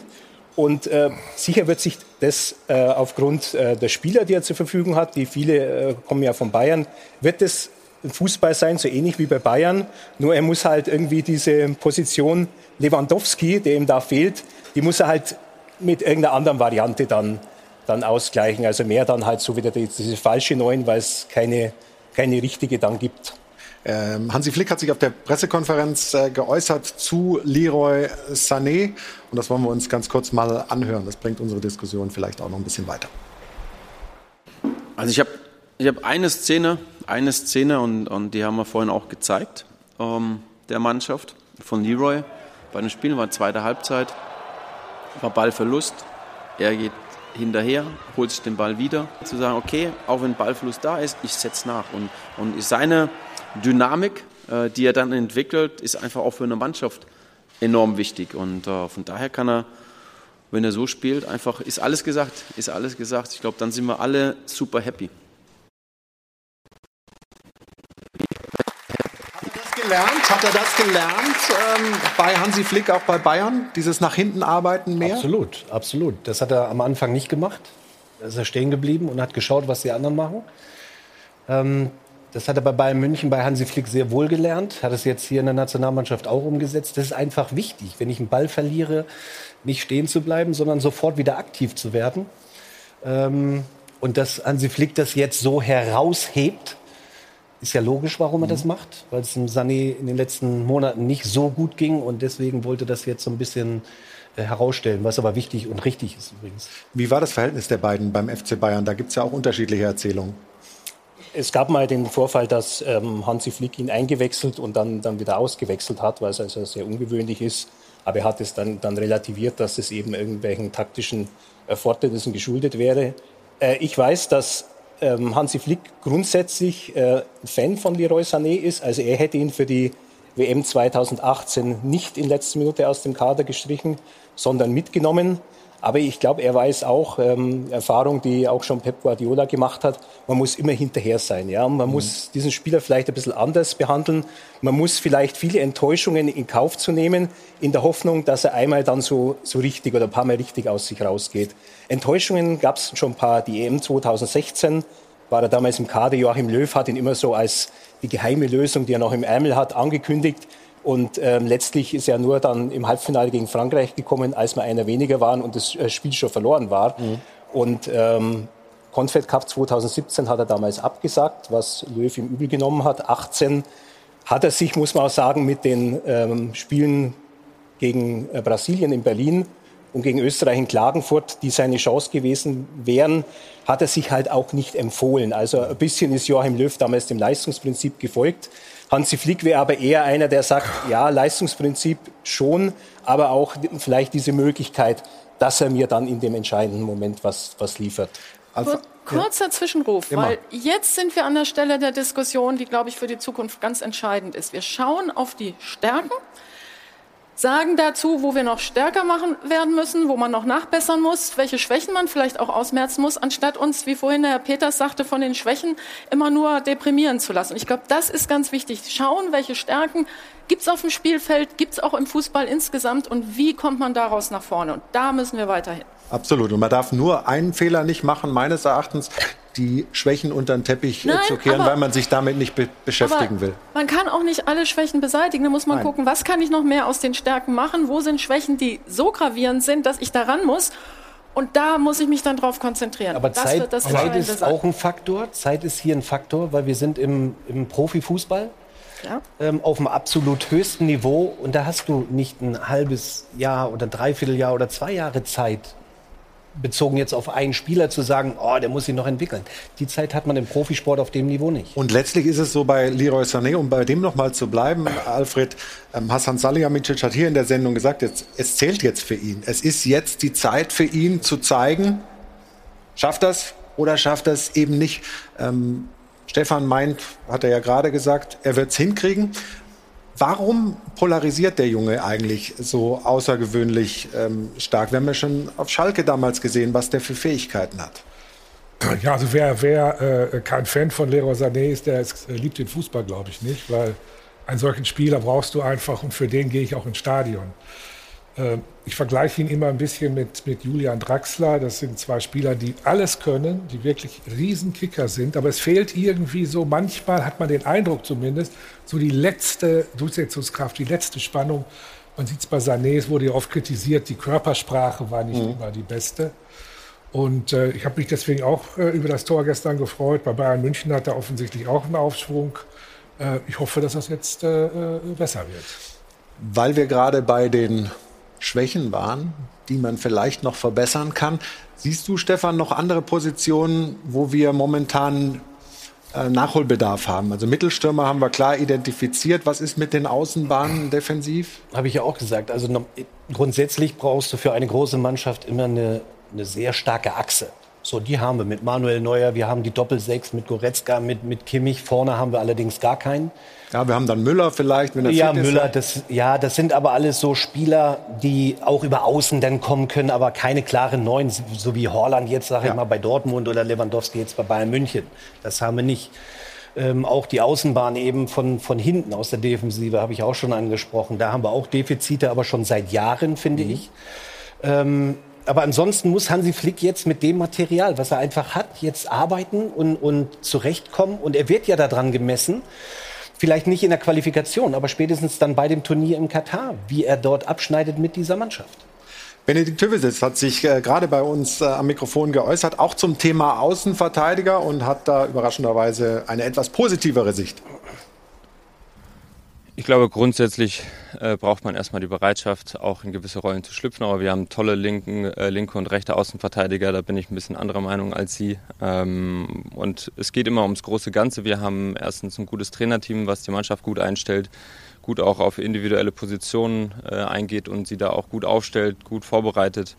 Und ähm, das Team ist immer entscheidend. Es geht nicht um einzelne Rollen, sondern es geht um, um das Team. Und ähm, da macht Hansi bislang einen großartigen Job und nimmt auch alle mit. Wie haben Sie denn, Herr Peters, dieses Team bisher wahrgenommen? Da ist ja ein neuer Torwarttrainer dabei, da ist ein Standardtrainer dabei, ein Co-Trainer ist noch dazugekommen mit Danny Röhl, der äh, letztlich vom FC Bayern mitgegangen ist. Äh, wie erleben Sie die Arbeit da vor Ort? Für mich ist die Professionalität entscheidend, die hohe Qualität, die Hansi Flick verpflichtet hat. Er kam ja mit Namen, wo, wo die uns auch nicht sofort geläufig waren, das geben wir, geben wir ehrlich zu, mit Oliver Bierhoff gesprochen. Aber er hat eben genau jetzt auf die Akzente gesetzt, die Qualität im Trainerteam zu erhöhen, eben weil wir so gute Spieler haben. Und er weist auch übrigens vielleicht auch bei Leroy Sané auf diesen Effekt hin, weil viele es gar nicht bemerkt haben und weil viele einfach das Positive oftmals dann übersehen. Aber nochmal, das Trainerteam, höchste Qualität. Und da kann der Deutsche Fußballbund stolz sein, dass wir die alle gefunden haben und auch miteinander vereint haben. Und glauben Sie es mir, es ist auch nicht eine Selbstverständlichkeit, dass sie alle zum DFB und zur deutschen Nationalmannschaft kommen. Auch der DFB ist dann im Wettbewerb mit anderen großen Clubs. Also ich also. finde es sehr clever, was er gemacht hat mit diesem Trainerteam. Jetzt nenne ich mal als Beispiel den Mats Butgereit, der also ja. der Trainer für die Standards ist. Kann man natürlich sagen, ist vielleicht Schnickschnack, Hokuspokus. Ein Spieler muss wissen, äh, wie, er, wie er den Ball da reinzimmert. Aber da geht es natürlich um mehr, um sehr viele Spielsituationen. Die Verteidigung von Standards, Freistöße, Eckbälle, auch Einwürfe, aus denen man was machen kann. Das weiß man seit Island 2016 bei der WM, äh, bei der EM. Wir haben es jetzt auch in der Bundesliga ein paar äh, Tore schon gesehen der Saison, die von einem Einwurf initiiert worden sind. Und vor allem, er gibt den Spielern mit so einem Spezialtraining was mit, das sie in die Vereine nehmen. Das hatten da wir zuletzt. ja trainieren. Also das, die paar genau. Tage äh, Maßnahme reicht ja nicht. Genau, das hatten wir zuletzt bei Jürgen Klinsmann. Da haben wir alle gelacht mit den Gummibändern, die Hansi Flick übrigens in Hoffenheim äh, in der Regionalliga schon früher hatte. Äh, diese Gummibänder, die, also die Gummibänder waren jetzt Gummibänder nicht die Neuerfindung. Von Marc also Verstegen. Das Läuserband, das, das, das, das kennen wir schon länger. Aber die Gummibänder und dieses Training, das damit verbunden war von Marc Verstegen, das haben viele, viele Spieler, wie zum Beispiel Miroslav Klose, ganz begeistert mit in den Verein genommen, mhm. weil das hat ihnen persönlich was gebracht. Das hat sie als individuellen Spieler besser gemacht. Und deswegen ist sowas wie mit ähm, wie Mats Buttgereit ist gut. Aber zum Beispiel, ich habe jetzt äh, ein paar Minuten zugeschaut bei Andreas äh, Kronenberg, äh, dem äh, Torwarttrainer, Torwarttrainer ja. ja ähm, und da mit einem, einem Spezialisten gesprochen, ähm, dem Marcel Schäfer von, von äh, torwart.de, der Webseite, die sich also sehr gezielt um Torhüterarbeit kümmern. Das sagt schon was ganz Neues. Ja? Also das ist, ähm, ähm, Köpke war so ein bisschen angestaubt jetzt mit den Jahren und man hat es gesehen, wie der mit, mit Leno und Trapp gearbeitet hat. Die waren also sehr aufmerksam und für die war das auch wirklich was Neues, was sie da erfahren haben in einer Einheit. Also wenn wir natürlich weiter verfolgen, wie sich dieses Team da einspielt und was dann letztlich ähm, davon für, für, Impulse ausgehen für die Nationalmannschaft und vielleicht auch für den Fußball in Deutschland im Allgemeinen. Dass der DFB, dass die Nationalmannschaft super professionell ist, wissen wir ja. Es geht da auch ums Thema Ernährung. Äh, unsere Szene der Woche dreht sich darum auch. Aber bei Liechtenstein sieht man das alles ein bisschen anders, oder Jana? Die Szene der Woche wird Ihnen präsentiert von LEDVANCE. Smartes Licht für zu Hause. Ja, wir bleiben noch kurz beim Spiel Deutschland gegen Liechtenstein, befinden uns allerdings nach Abpfiff und ich sitze auch nicht ohne Grund an der Bar, denn es geht um Bier. Ein Spieler von Liechtenstein, und zwar Yannick Frick, läuft also nach Spielende einmal runter vom Platz. Hier sehen wir es. Ab zur Freundin, holt sich erstmal ein Schlückchen Bier. Dann gibt es auch noch ein Stück von einer guten Stadionwurst. Schmecken tut sie auch. Und ein Küsschen von der Freundin dann auch noch. Also wir merken, dass 2 zu 0 gegen Deutschland wurde aus Sicht von Liechtenstein immer noch als ein Erfolg verbucht. Ähm, was man nicht sehen konnte, war der Trainer von Liechtenstein hat ihm danach dann noch mal kurz gesagt, nee, nee, Junge, also auf dem Platz gibt's hier kein Bier. Also Zucht und Ordnung herrscht dann da auch noch bei den Liechtensteinern. Jetzt können wir also endgültig einen Haken hinter dieses Spiel gegen Liechtenstein machen und können auf das Spiel heute Abend gegen Armenien schauen. Die Szene der Woche wurde Ihnen präsentiert von LEDVANCE. Smartes Licht für zu Hause. Die deutsche Mannschaft hatte die Bratwurst vorm Spiel. Ja? Ja, glaube ich. so wie sie gespielt haben. Günther, dich habe ich beim Spiel gesehen in St. Gallen. Ja. Ich hoffe, du hast auch eine Stadionwurst gegessen. Ich habe nämlich eine gegessen und die war außergewöhnlich gut. Also wir haben ja Gutscheine gekriegt vom Liechtensteinischen Fußballverband. Also ich Und habe da die selber bezahlt. Da ich Vegetarier bin, ja, Brindle. Vorteilsnahme. Und da ich, da ich Vegetarier bin, habe ich rausgehandelt, äh, ohne den fälligen Aufpreis von 50 Rappen, dass ich ein, ähm, Nur das Brötchen, das trockene. ein, ähm, ein Ciabatta warm gemacht mit Gemüse bekommen habe. Und das war exzellent. Das war spannend. Okay, also wirklich, da haben wir jetzt das äh, auch noch geklärt. Das war so ein bisschen die Kochshow am Sonntagvormittag. Ähm, Stefan, schauen wir ein bisschen auf das Spiel gegen Armenien. Du hast vorhin schon mal angedeutet, das ist eine schwierige Mannschaft. Ähm, die Tabelle macht das klar. Die führen in dieser Tabelle der Gruppe J. Ähm, sind jetzt auch keine Superstars. Klar, Mikitarian kennen wir noch. Aber Werden die so passiv sein, wie das Liechtenstein gewesen ist? Oder eher nicht? Ja, das glaube ich nicht. Also Armenien, man darf ja nicht vergessen, in den letzten elf Spielen haben sie nur eine Niederlage einstecken müssen. Und das im Freundschaftsspiel. Ähm, seitdem sind sie ungeschlagen. Also das spricht schon mal für sich. Das ist eine sehr ausgeglichene Mannschaft, die sich definitiv nicht so verbarrikadieren wird wie Liechtenstein, das ist ganz klar. Ist aber, könnte ein Vorteil sein für uns, dass wir dementsprechend doch Räume bekommen für unsere schnellen äh, Spieler, Außenstürmer oder, oder Timo Werner. Ähm, ich glaube, dass es ein interessanteres Spiel werden wird wie gegen Liechtenstein. Aber auch da gilt es heute Abend, Sympathien zurückzugewinnen. Mit der Art und Weise, wie man Fußball spielt. Und jetzt würde ich äh, dich noch mal bitten, deine Aufstellung für heute Abend uns mal zu zeigen. Wie würdest du spielen lassen? Du hast das mal äh, mit den Kollegen in der Redaktion vorbereitet. Ähm, also, lass uns mal drauf schauen. Neuer wieder dabei und dann hast du Raum auf links, ja, weil Gosens verletzt ist. Genau. Aber Rüdiger Süle Baku würde ich, würde ich äh, widerstellen. Goretzka Kimmich spricht für sich als Doppel-Sechs, wobei ich Goretzka hier als den offensiveren Sechser sehe, logischerweise. Gut, über links Musiala oder eben äh, Sané können wir reden, diskutieren. Mm, Musiala hätte es eigentlich verdient, Sané auch, überhaupt keine Frage. Aber genau so würde jetzt meine Mannschaft aus, äh, aussehen gegen, gegen Armenien heute Abend. Anmerkungen? Ja. Klingt plausibel.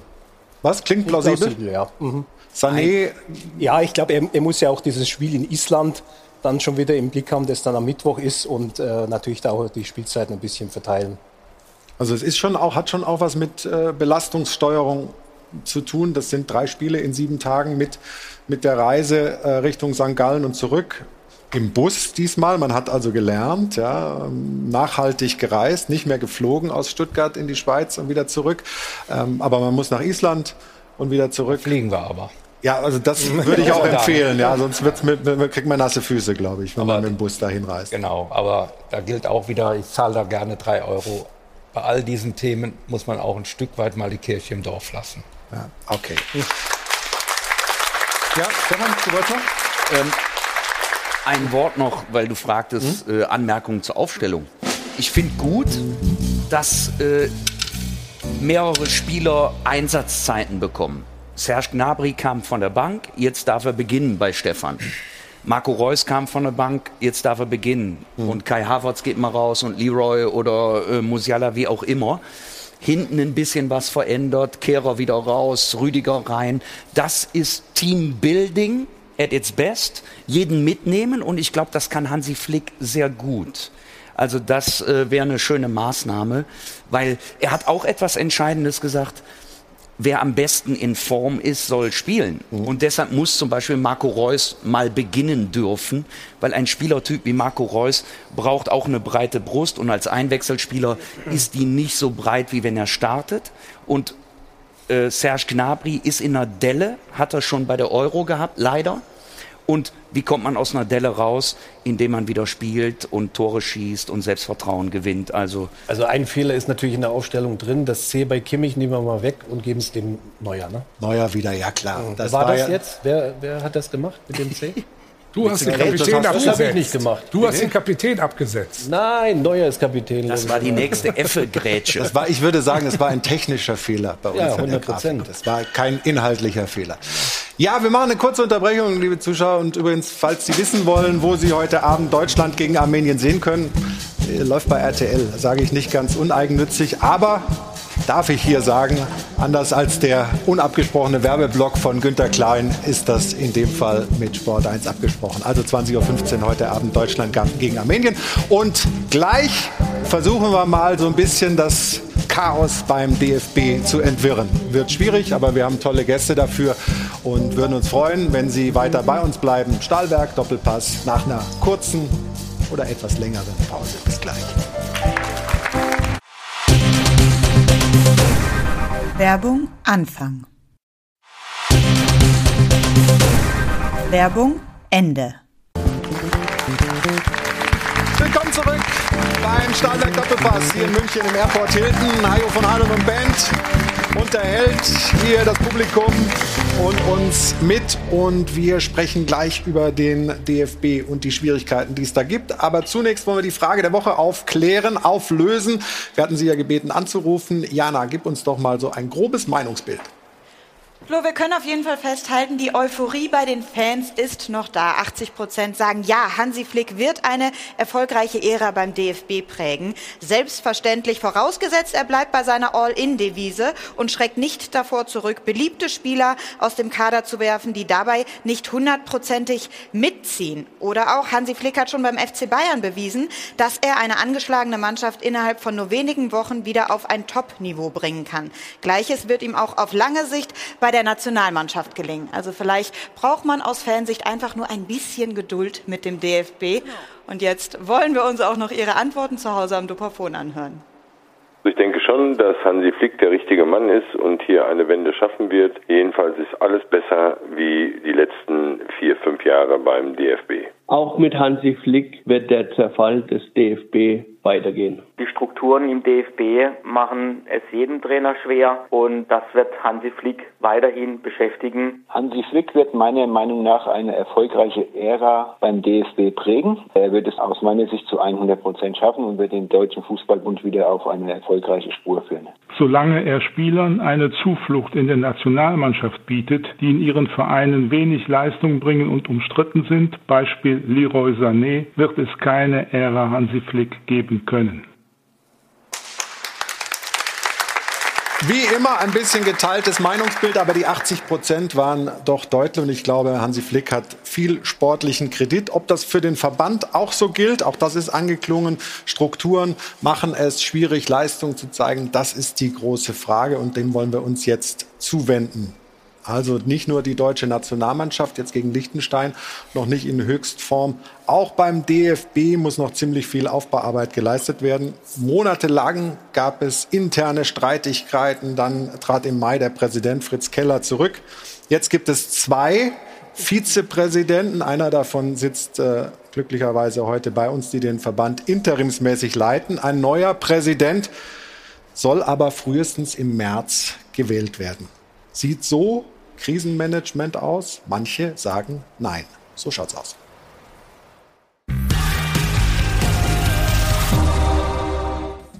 Neun Jahre, vier Präsidenten und jeder sah sich genötigt, zurückzutreten. Vier Rücktritte, vier vorzeitig gescheiterte Amtszeiten. Der DFB hat ganz offensichtlich ein richtig glückliches Händchen bei der Auswahl seiner Führungsspitze. So schaut's aus.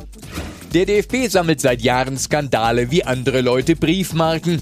Wolfgang Niersbach stolpert über ungeklärte Millionenzahlungen rund um das Sommermärchen 2006 und mimt den Ahnungslosen. Was ist denn damals gewesen? Das würde man zu gerne erfahren. Doch bei der Aufklärung hapert es bis heute. Und der selbsternannte Superaufklärer Grindel konnte am Ende nicht mal erklären, warum er seine Nebeneinkünfte nicht ordentlich angegeben hat und warum er sich mit Luxusuhren beschenken ließ. Sein Problem. Im Fußball bleibt nichts geheim. So schaut's aus. Fritz Kellers Bilanz als Präsident, viele Ankündigungen und große Hoffnungen auf eine ganz große Reform. Am Ende aber nicht mal ein Reformchen. Stattdessen ein peinlicher Machtkampf mit seinem Generalsekretär und noch peinlichere beleidigende Entgleisungen gegenüber seinem Stellvertreter. Wenn Sie sich fragen, wie es intern beim DFB so zugeht, so, genau so. Mit Keller geht das Niveau in der DFB-Zentrale endgültig in denselben. So schaut's aus. Keller ist seit Mitte Mai als Präsident Geschichte. Einen Nachfolger will der DFB aber erst im März wählen. Jeder Kleintierzüchterverein findet in Windeseile einen neuen Kandidaten. Aber der größte Sportverband der Welt braucht zehn Monate Übergangszeit. Die Entschlussfreudigkeit und das Tempo dieses DFB liegt irgendwo zwischen Wanderkröte und Wanderdüne. So schaut's aus. Silvia Schenk wollte die Prozesse der Herren in Frankfurt ein wenig beschleunigen und bot sich an, übergangsweise zu helfen, den Reformstau zu durchbrechen, für ein bisschen Transparenz zu sorgen, den Riss zwischen Profis und Amateuren zu kitten und so weiter. Das war vor dreieinhalb Monaten. Bis heute hat niemand beim DFB auf dieses Angebot reagiert. Sowohl Rainer Koch als auch Peter Peters haben es einfach wegignoriert. Denn wie so häufig ist der DFB nur mit sich selbst beschäftigt. Oder sind sie bei dem ganzen Stress ihrer eigenen Präsidentschaftskandidatur einfach nur noch nicht dazugekommen? Herr Peters, wie schaut's aus?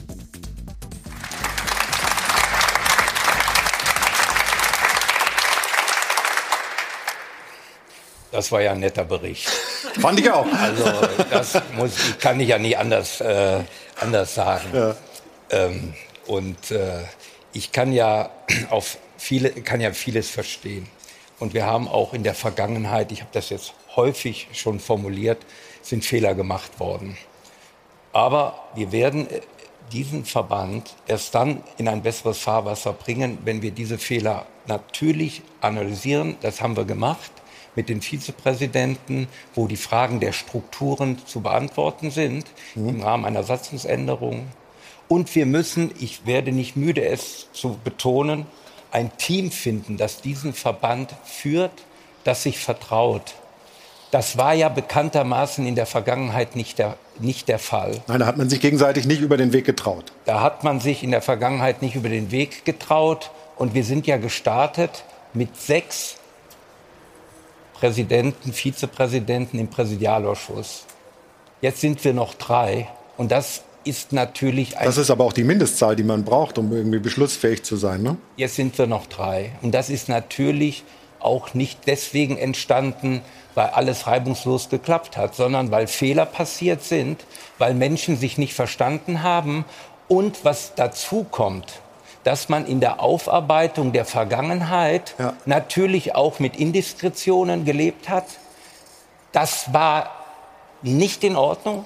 Aber weil sind Sie der Mann, der weil das in die weil Zukunft führt? es den Verband massiv geschädigt hat und weil es die Aufklärung behindert hat. Wollen Sie diese Aufklärung weiterführen, auch indem Sie Ihren Hut in den Ring werfen und sagen, ich mache das, ich möchte DFB-Präsident werden? Also mich ehrt ja die Frage, und das ist ja schon ganz oft mittlerweile an mich herangetragen worden. Inhalt ist mir wichtig. Als, als Fritz Keller zurückgetreten ist und wir diesen, diese Situation vorgefunden haben, da war das Wichtigste für mich, dass wir diesen Ver Verband erst einmal befrieden. Weil Sie müssen sich das ja, und das kommt ja auch hier raus, äh, das war ja hoch emotional. Und die Befriedung ist uns weitgehend gelungen, indem wir die Dinge bearbeitet haben, auch wenn das sicherlich nicht so war, wie es sich jeder vorgestellt hat. Stichwort Sommermärchen. Hätte man sich möglicherweise gewünscht, dass man jetzt noch einmal die gesamte alte Geschichte veröffentlicht. Was ist passiert? Was ist passiert? Fritz Keller hat das Thema noch mal vor, sich vorgenommen. Wir haben eine Firma beauftragt. Dann haben wir diesen Bericht, ich will nur mal so ein Beispiel nennen. Dann haben wir diesen Bericht, haben wir entschieden und ich habe da auch entschieden, dass wir de, de, den nicht weiter veröffentlichen. Warum? Nicht um etwas zu vertuschen, nicht um etwas zu vertuschen, sondern weil sich dieser Bericht weitgehend nicht mehr am Ende mit dem DFB beschäftigt hat, sondern mit vielen Akteuren, Firmen, Vereinen außerhalb vom DFB. Dieser DFB wird von vielen Leuten auch ein Stück beschädigt, weil er für Dinge auch immer wieder verantwortlich gemacht wird, für die er im Grunde genommen gar nicht verantwortlich gemacht werden kann, weil es sind eben auch Vorgänge, die außerhalb vom DFB passieren.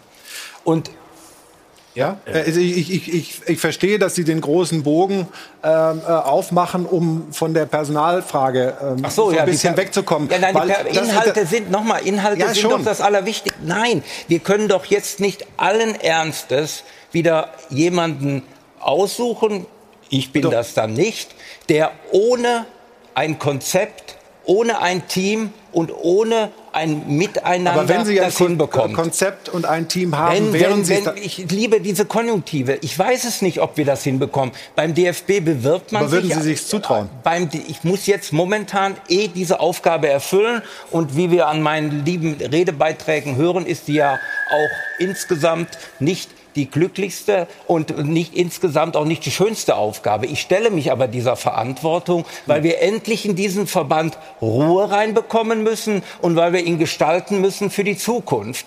Und das müssen wir als allererstes machen. Und beim DFB, ganz ehrlich, da bewirbt man sich auch nicht, sondern beim DFB wird man vorgeschlagen. So, und Herr da Peters. fängt das ganze Thema, nein, nur Peters. den Gedanken nochmal, nur den Gedanken abschließend. Letztendlich, ja doch, jetzt will ich noch einmal den Gedanken. So, letztendlich muss es wichtig sein, dass alle miteinander zusammenarbeiten.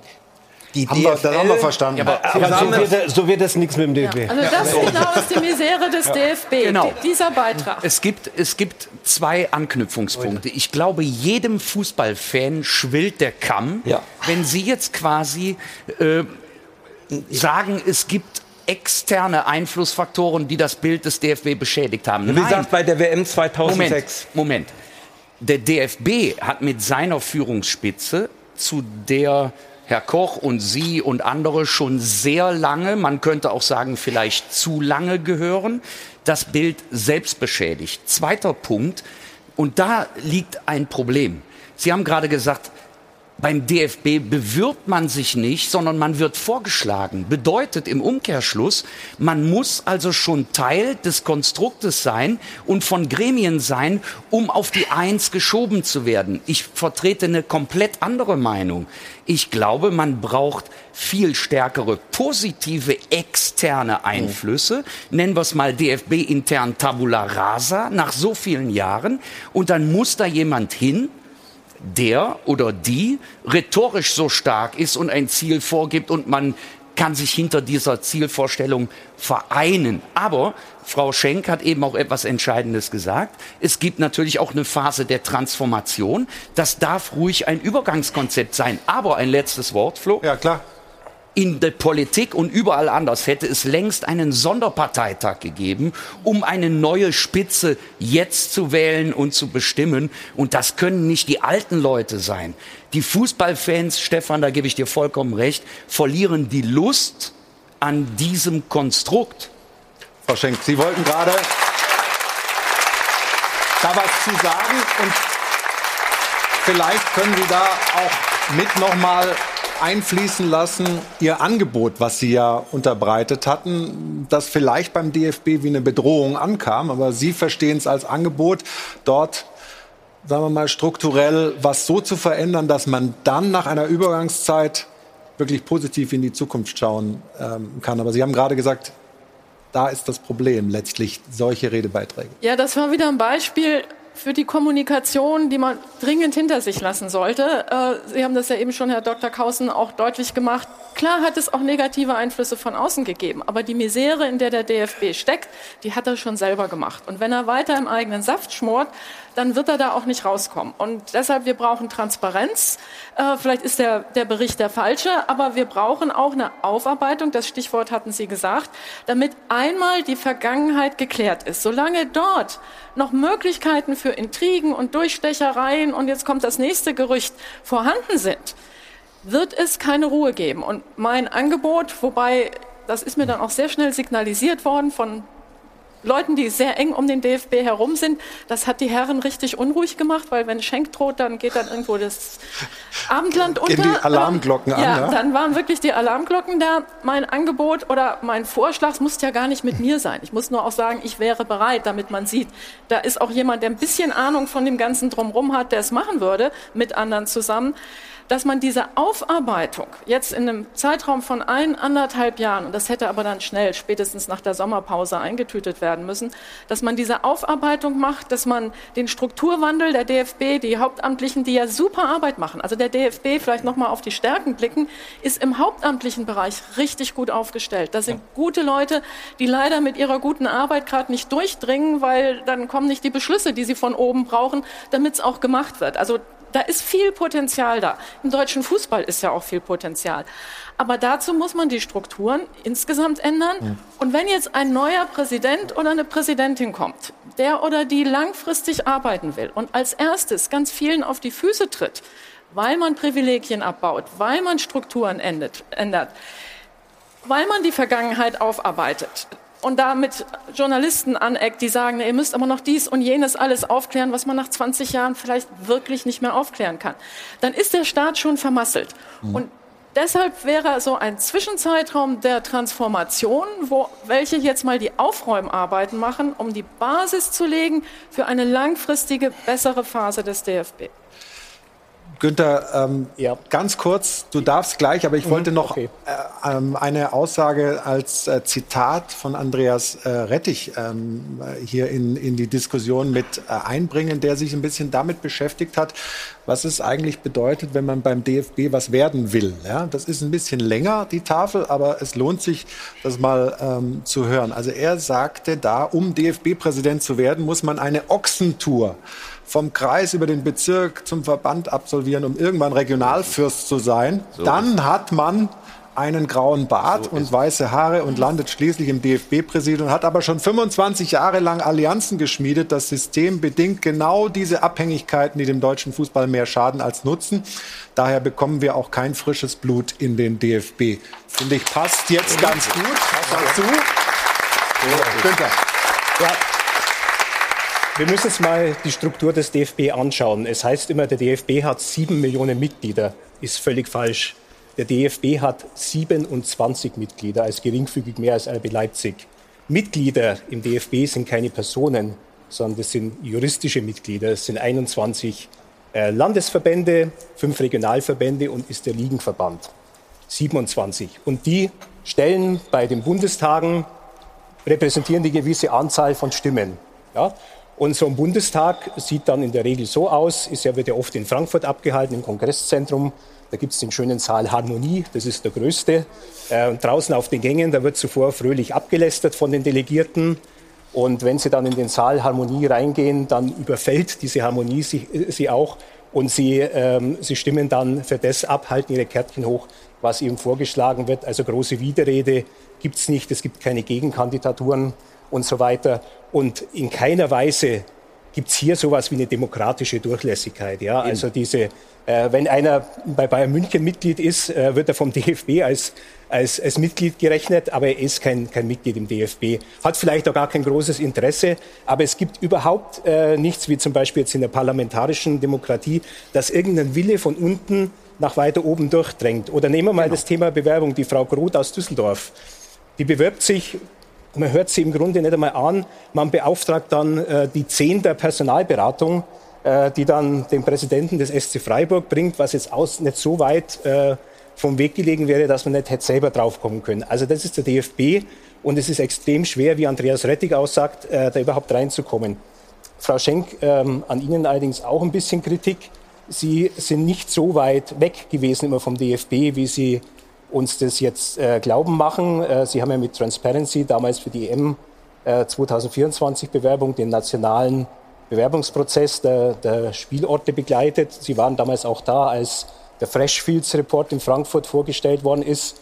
Und Sie haben damals Interviews gegeben und Sie haben diesen äh, Freshfields Report mit Ihrer Position bei Transparency, haben Sie ihn im Grunde sanktioniert und für gut befunden. Sie haben Reinhard Grindel immer verteidigt, der, wie wir jetzt wissen, eben halt doch nicht die ideale Besetzung war für den DFB. Und ich fand sie da eigentlich äh, eher gesagt zu unkritisch. Weil der Freshfields Report hat uns halt auch nicht die Wahrheit erzählt. Der Alfred stöhnt hier immer so ein bisschen auf in seinem, in seinem äh, Sessel. Eins ist klar, Alfred, ähm, wann immer Namen auftauchen wie Rummenigge, wie Hoeneß, wie Völler, wenn man die mit ja, der Aussicht darauf in Verbindung bringt, du wärst doch einer als DFB-Präsident, dann rennen die sofort weg. Weil, Warum? weil, komme ich gleich drauf, ich will nur mal eins sagen, dass Herr Rettich da wieder mal sein eigenes äh, äh, populistisches Süppchen kocht. Der letzte DFB-Präsident war Fritz Keller und der hat keine Ochsentour hinter sich. Hm. Er war keine 25 Jahre, der kam von außen. Ich glaube, dass das Grundproblem ist, dass die Strukturen im DFB nicht mehr zeitgemäß sind. Diese One-Man-Show des Präsidenten muss endlich mal aufhören. Wir hören immer, die sind gescheitert, waren überfordert. Warum haben wir eigentlich diese One-Man-Show? Beim letzten DFB-Bundestag wurde beschlossen, dass es eine GmbH gibt, in der alles Wirtschaftliche, also Nationalmannschaft, DFB-Pokal, dritte Liga, ausgegliedert wird, von hauptamtlichen Mitarbeitern geführt wird und der DFB-Präsident nur noch Aufsichtsratsvorsitzender ist, also eine Rolle dann auch spielt wie in der Politik, nicht als Kanzler, sondern als Bundespräsident. Das wurde beschlossen, aber dem DFB, ich würde gerne mal wissen, warum, ist es nicht gelungen, dies umzusetzen. Herr Generalsekretär Curtius hat an dem Thema einfach nicht mehr gearbeitet. Das heißt, wir sind weiterhin in diesen alten Strukturen. Und Frau Schenk will ja wieder jetzt übergangsweise wieder diese, diesen starken Präsidenten. Und Sie wollen Nee, aufräumen. nee, habe ich nicht doch, gesagt. Ja, doch, Sie wollen das übergangsweise, stellen Sie zur Verfügung. Wollen Sie jetzt, wie, wie wollen Sie jetzt aufräumen? Wollen Sie jetzt Oliver Bierhoff rausschmeißen? Wollen Sie Peter Peters äh, äh, entlassen? Was wollen Sie denn tun? Nochmal, die Struktur muss verändert werden. Ja, das können das ist Sie ja nicht. Klar, aber, das, das dazu können muss Sie die Satzung nicht. Das können Sie werden. nicht. Das muss und dazu müssen Satzungsvorschläge erarbeitet werden die ist und doch zur beschlossen. Abstimmung Die ist beschlossen worden. Es Aber muss nur mal Ja, aber umgesetzt schauen Sie sich werden. doch an, wer wie in das D- äh, DFB-Präsidium kommt. Da, da müssen ja die Landesverbandspräsidenten oder ein Also vielleicht, Regionalpräsident vielleicht ist es ja entscheidend, wer was sagt. Aber davon rede ich ja doch eben die ganze Zeit. Ich ähm, wundere mich jetzt gerade, dass ich, wenn ich darüber spreche, Sie fragen mich, ob ich Präsident werden will. Ich sage Ihnen, wir müssen doch erstmal die inhaltliche Arbeit leisten. Und was habe ich gesagt? Wir brauchen das Thema Struktur. Und Alfred hat doch vollkommen recht, dass wir an diesen Themen arbeiten. Und danach müssen wir, wi- müssen wir wissen, wie weit ändern wir die Struktur. Was ist mehrheitsfähig? Wir leben halt auch Aber was heißt in denn danach? Wann ist das denn dann ja, wir, soweit? auf dem nächsten Bundestag werden doch die Dinge beschlossen. Wir haben ja immer noch das Ziel, die KG ist es inzwischen keine GmbH mit dem wirtschaftlichen Geschäftsbetrieb, dass wir die im 1. Januar scharf schalten. Aber natürlich wird dann wieder ganz viel zu diskutieren sein, wer hat wem was zu sagen. Ja, aber das muss Ja, vorher da- geklärt werden. Also ich weiß doch, dass Da, jetzt Frau schon... Schenk, jetzt fallen Sie mir nicht ins Wort. Sie sind ja Entschuldigung, mir wird dauernd ins Wort gefallen. ja, so, also, aber auch diese Runde oder nicht diese Runde, aber dann höre ich Aber wieder, ein Geschäftsführer ist vielleicht Oliver Bierhoff. Dann höre ich, oh, aber gibt dem Bierhoff nicht so viel Macht. Der muss ja kontrolliert werden. Und was macht er wieder?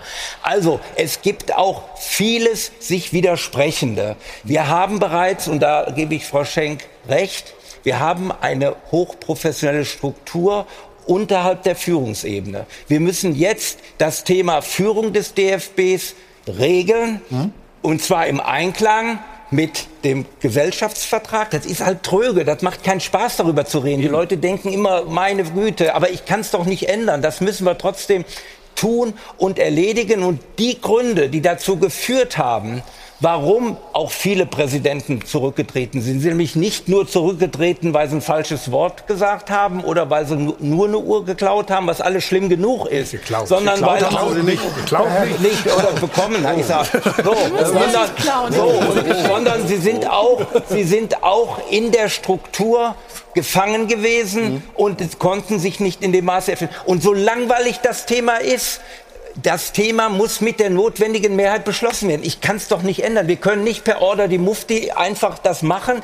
Das muss Stück für Stück umgesetzt werden. Klar, aber den Glauben, den Fans zu Hause, den vielen Frauen und Männern zu vermitteln, die den Fußball lieben, dass das passiert, den muss man eben auch säen oder dieses Pflänzchen muss man pflegen. Und da haben eben manche, auch wegen der Widersprüche und Widersprüchlichkeiten, die Sie gerade angedeutet haben, eben manche Probleme.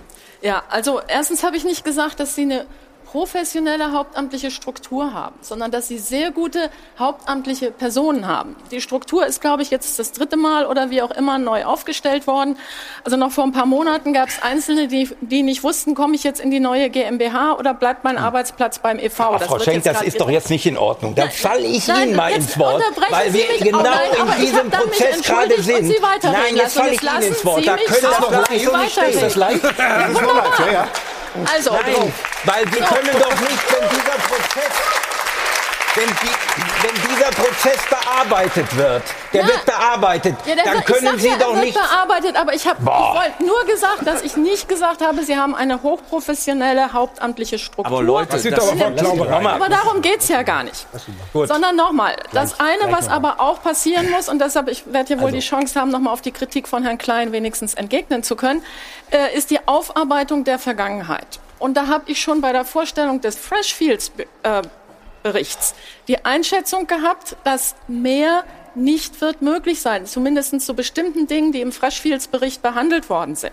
Die Hoffnung, dass man nach 20 Jahren ein Teil der Leute tot ist und der Bin Hammam irgendwo tief in, in Katar sitzt und sich nicht äußert und völlig verstummt ist, da jetzt noch die riesen zusätzliche Aufklärung äh, hinbekommen kann. Die war schon, als der Freshfields-Bericht vorgestellt wurde, nicht mehr sehr groß. Und von daher muss man irgendwann dazu kommen, und das ist jetzt die richtige Phase, wo man sagt, okay, was lässt sich noch klären? Dann guckt man mal, was liegt noch auf dem Tisch? Gibt es irgendwo noch eine nicht verfolgte Spur, die noch heiß ist? Oder muss man jetzt einmal sagen, das war es? Und Haken dran, weil sonst kommt der DFB dort nie zur Ruhe. Und was, ähm, was war der zweite Punkt, den Sie genannt hatten? Grindel. Wir haben, und das ist alles abgestimmt worden, jetzt nicht nur ich als Person, dass ich das gemacht habe, da können Sie, kennen Sie Transparency International Deutschland schlecht, das muss ich auch alles rückkoppeln, dass wir eine gemeinsame Linie haben. Wir haben begleitet die Frage der Auswahl der zehn Spielorte nach ich ja bestimmten gesagt, ja. Kriterien Mhm. und haben das auch sehr offen und transparent gesagt, was haben wir gemacht und was haben wir auch nicht gemacht. Ich habe mir nicht alle Stadiongrößen und sonst was angeschaut, aber bestimmte Aus Auswahlkriterien, stichprobenweise und konnte, war das nachvollziehbar. Das war eine Begleitung dieses Prozesses. Damit habe ich nicht Herrn Grindel unterstützt. Ich kann mich auch nicht entsinnen, dass ich mich groß als Grindel-Fan geoutet habe. Ich arbeite professionell dann mit so jemandem insofern zusammen, wo wir Beratung geben können. Wir sind eben keine Nichtregierungsorganisation, die sich ankettet oder in Stadien per, per Aber Drohne Schenk, einsteigt. Sie reden doch jetzt, was Sie gerade kritisiert haben, Sie reden doch jetzt die ganze Zeit von vergangenen Dingen. Nein, ich Schauen wurde Sie doch hier mal nach vorne. angegriffen. Ist es denn ja, nicht ich wurde richtig? hier kritisiert und dann darf Ja, gut, ich was aber das dazu ist sagen. jetzt, ist jetzt geklärt. Aber sind Sie auch der Meinung, dass der DFB-Präsident keine One-Man-Show mehr sein darf, sondern dass das sogenannte Management die Geschäfte führt und der äh, äh, Präsident als Aufsichtsratsvorsitzender das kontrolliert? Also, das Präsidium als ja. Aufsichtsrat mit dem Präsidenten Ja, als kurze. Aufsichtsratsvorsitzender Ja, ja oder nein? ist zuständig für die Abklärung der Strategie und für die Kontrolle. Und in Teilen, das kriegen Sie im Sport nicht anders hin, für die Repräsentation. Das operative Geschäft und die Verantwortung muss beim Hauptamt Da liegen. sind wir uns ja einig. Und mit der Heike Ulrich hat, hat man da auch eine tolle Frau, die das jetzt gerade macht. Ja, aber Leute, Der- der- der Leute, ihr, ihr vergesst, dass Fußball ein Spiel von sieben Millionen Vereinsmitgliedern ist, die gerne an der Theke stehen, die richtig gerne Gas geben wollen. Und das, was hier stattfindet, ist total verkopft und geht komplett am Bauchgefühl der Leute in Deutschland vorbei. Da bin ich mir total sicher und ich glaube, Stefan Du siehst das ähnlich. Das, Stefan ist ein Paragraphenreiter, das wissen wir. Nein, das ist, Nein, das, du hast völlig recht. Also, das ist ja ein Sinnbild dafür, wie verkorkst die ganze Situation beim DFB ist. Hm. Diese ganzen Diskussionen. Ich finde es ja schön, Diskussionen, überhaupt keine Frage. Aber da sieht man doch, wie weit der DFB entfernt ist von der eigentlichen Lust und Freude, ins Stadion zu gehen, um die Nationalmannschaft zu sehen. Genau das gehört dazu. Und es kommt selten vor, also dass ich hier im Doppelpass, wo wir zweieinhalb Stunden Sendezeit habe, haben, äh, das Gefühl habe, wir kriegen in der Sendezeit dieses Thema nicht gelöst, zumindest nicht dass alle zufrieden sind. Wir sprechen aber gleich weiter und natürlich gucken wir auch noch ein bisschen auf die Bundesliga. Gleich nach einer kurzen Pause und Sie können jetzt was gewinnen und sind hoffentlich gleich dabei wieder im Doppelpass, im Stahlwerk Doppelpass hier aus dem Airport Hilton. Moment Geduld. Werbung Anfang. Werbung Ende. Sonnenschein in München. Stimmungsmäßig nicht unbedingt hier wiederzufinden im Stahlwerk Doppelpass. Schön, dass Sie weiterhin dabei sind, liebe Zuschauerinnen und Zuschauer. Wir sitzen hier in unserer Runde, wo es hoch herging. Ähm, und das gefällt uns, finde ich gut, dass offen diskutiert wird. Ja, nein, ernsthaft. Das ist, glaube ich, ähm, vielleicht manchmal schwer zu ertragen, aber es ist nicht, äh, nicht verkehrt, äh, sich diese Sachen alle anzuhören, oder? Och, ich ähm, stelle mich ja, weil wir darüber reden müssen. Mhm. Und was mich einfach stört, ist, dass wir natürlich den Prozess der Veränderung, dass der, dass der unglaubwürdig ist, aber wir arbeiten tatsächlich dran. Ich verstehe das ja. Vielleicht müssen Und Sie einfach mehr klar machen, was ja, da ja, läuft.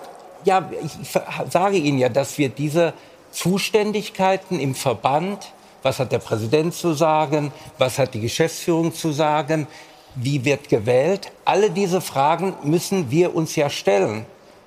Am Ende des Tages arbeiten wir daran mit all diesen Effekten auch mit dem Stück eben, dass es ein bisschen dauert, weil es eben am Ende des Tages mehrheitsfähig sein muss. Mhm. Und ich weiß ja, dass auf den DFB viel draufgeprügelt wird. Und ich bin ja auch, auch, denke dann oft, soll ich eigentlich da auch noch einsteigen und auch noch mal mit draufhauen. Dieser Verband macht so viel auch richtig. Er gibt, er gibt so viele gute Impulse in die Gesellschaft. Jetzt wird er an den Fehlern in der Spitze gemessen und das ist auch richtig so. Aber die haben eben einen Grund und die müssen jetzt abgestellt werden. Es hilft nichts, auch wenn es wirklich am Ende so tröge Themen sind wie Satzungsänderungen. Ja, aber neben der Satzungsänderung wird es eben auch auf Personalie ankommen. Wer gibt dem DFB so ein Gesicht? Also ich nehme an, Sie, Sie umgehen das Thema jetzt. Ich glaube, Sie werden kandidieren als Präsident. Ähm, ich glaube, dass Sie äh, Peter Friemuth vom Westdeutschen Fußballverband als ihren ersten Vizepräsidenten sehen, weil sie zu dem Vertrauensverhältnis haben. Ich denke auch, dass Rainer Koch, der gesagt hat, er wird nicht mehr als erster Vizepräsident kandidieren, trotzdem über seine Macht im bayerischen und süddeutschen äh, Regionalverband weiterhin im Präsidium des DFB vertreten sein wird. Und ähm, wenn ich jetzt dann diese Mannschaft sehe, ja, wie, wie wird die auf normale Fußballkonsumenten wirken? ich glaube, nicht besonders prickeln. Die werden dann sagen, schau, jetzt haben die es wieder unter sich ausgemacht. Ähm, sie haben nicht Ausschau gehalten, vielleicht, ob, ob sie eine Präsidentin finden. Ja, was, was ist mit Katja Kraus äh, was ist, oder was ist mit anderen kritischen Stimmen im Fußball, wie ähm, Alfred will es auch aufstöhnen, mit, mit, mit Andreas Rettig. Ja, also es, ähm, es braucht weil, letztlich weil, auch also, jemanden. Weil du ihn gerade erwähnst, ich hatte ja, ja vorhin auch diese, diese, dieses Zitat von Andreas Rettich hier vorgetragen. Alfred hat äh, reagiert, hat gesagt, es ist wieder der Populismus. Das hat offensichtlich bei Andreas Rettich, der unserer Sendung zuschaut, dazu geführt, das gibt es ja Beispiele, ähm, dass man dann den Hörer nimmt. Uh, Uli Hoeneß hat hier mal angerufen. Jetzt hat Andreas Rettich sich tatsächlich äh, gemeldet in der Regie und ist uns jetzt äh, telefonisch äh, zugeschaltet. Und äh, jetzt wollen wir mal hören. Andreas, äh, schönen guten Tag. Grüße aus München. Wie Sie diese Diskussion hier ähm, verfolgt haben und was Sie dazu beizutragen haben. Ja, hallo in die Runde aus dem genauso sonnigen Köln. Äh, zwei Bemerkungen. Äh, eine zu Herrn äh, Draxler, äh, der ja äh, mich als Populist äh, bezeichnet hat. Ich möchte nur erklärend sagen, dass genau die beiden Präsidenten, die die kürzeste Laufzeit hatten, nämlich Wolfgang Niersbach, dreieinhalb Jahre, und Fritz Keller, knapp zwei Jahre, genau eben nicht aus dem System waren. Also das nur mal zur Erklärung. Genau zahlt das ein auf das Thema, was ich gesagt habe, äh, Allianzen schmieden und äh, Ochsentour. Und das Zweite ist äh, eine Bemerkung zu Peter Peters, die gestatten Sie mir schon.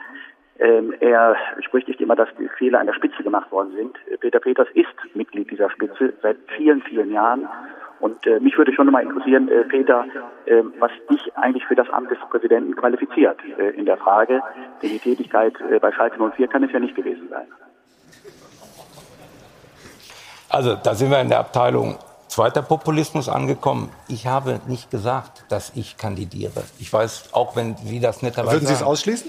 Ich schließe in meinem Leben viel aus äh, und sage nur eins, derjenige, der Präsident werden will, der sollte darauf achten, wie die Strukturen aussehen und der sollte auf das Team achten. Und das gilt, glaube ich, für jeden. Und ähm, wissen Sie, was im Fußball manchmal auch ganz wichtig ist? Vertrauen.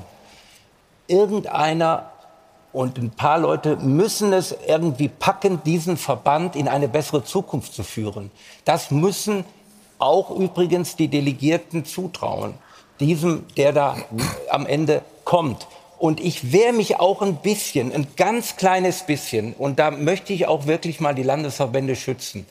Was da insgesamt gearbeitet wird und was in der Basis und in der Breite getan wird, das hat auch eine hohe Qualität. Das Wir ist aber können da unbestritten. nicht, ja, nee, es wird immer so dargestellt, dass die alle da irgendwie und das führt allen, das ist Nein, was an der bisschen- Basis gearbeitet wird und so Nein, weiter, ist aber gar das keine sind doch Frage. die, das sind doch, das sind doch die Menschen, das sind doch die Menschen, die im Präsidium sind. Aber Peter, du doch antwortest auf Fragen, die gar nicht gestellt werden. Andreas, ich liebe dich auch.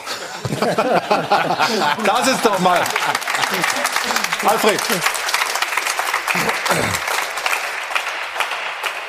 Herr Rettich, wir kennen uns so lange und äh, Sie wissen ja auch, was ich an Ihnen nicht mag. Und äh, hier ist gerade ein Zitat von Ihnen verlesen worden. Da haben Sie gesagt, dass alle DFB-Präsidenten eine Ochsentour von mindestens 25 Jahre gehen müssen. Daraufhin habe ich gesagt, das sei populistisch, weil Sie genau wissen, dass, dass die Leute hören wollen. Hat ja auch Beifall gegeben. Und nochmal, Herr Keller hat überhaupt keine Ochsentour gemacht und ist DFB-Präsident geworden. Also warum sagen Sie dann was Falsches? Weil Sie den Beifall haben wollen.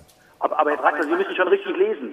Sie müssen schon richtig lesen. Da steht nicht drin, dass alle, da steht drin, um DFB-Präsident zu werden. Ja, das ist eine Möglichkeit und das war die bisher gängige Möglichkeit. Und so war es bei den, äh, in der Vergangenheit so. Und die beiden Präsidenten, die am wenigsten ihre Laufzeit oder ihre Amtszeit erfüllen konnten, sind genau die gewesen, ich habe es äh, genannt, Herr Niersbach und Herr Keller, die eben nicht aus dem System sind. Der eine hat es keine zwei Jahre geschafft und der andere hat es äh, dreieinhalb Jahre geschafft. Deswegen sollten Sie schon das Zitat dann auch wirklich wiedergeben und richtig deuten.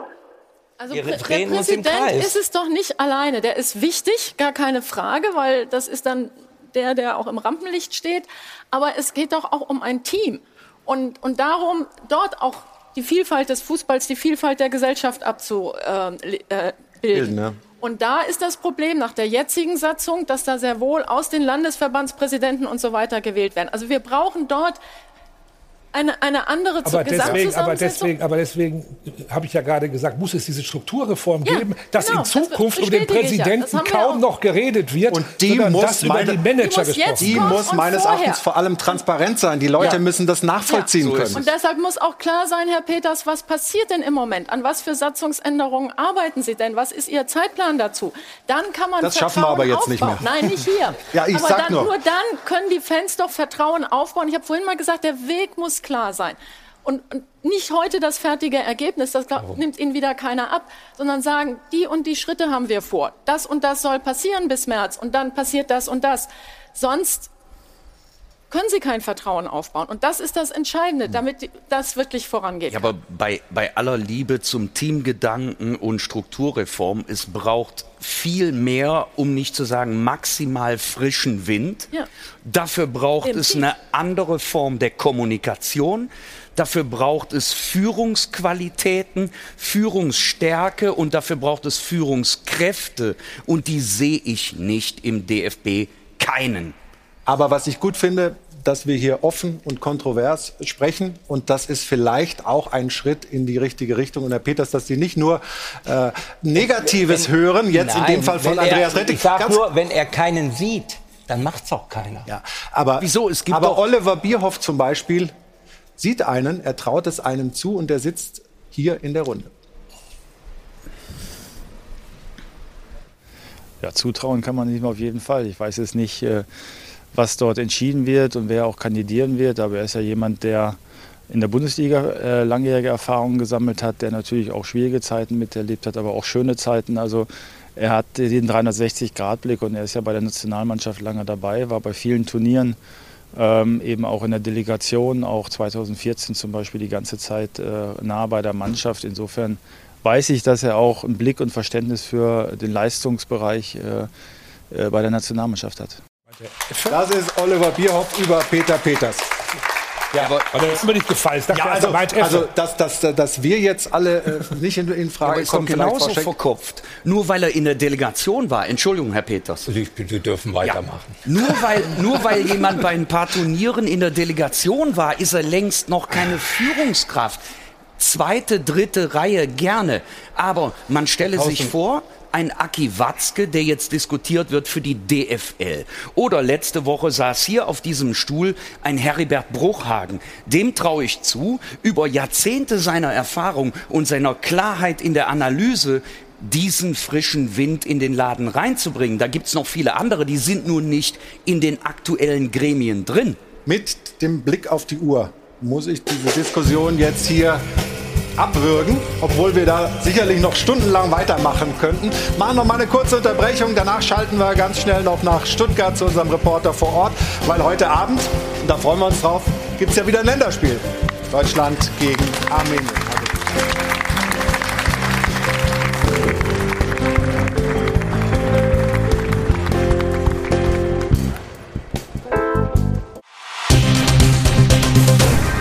Werbung Anfang. Werbung Ende.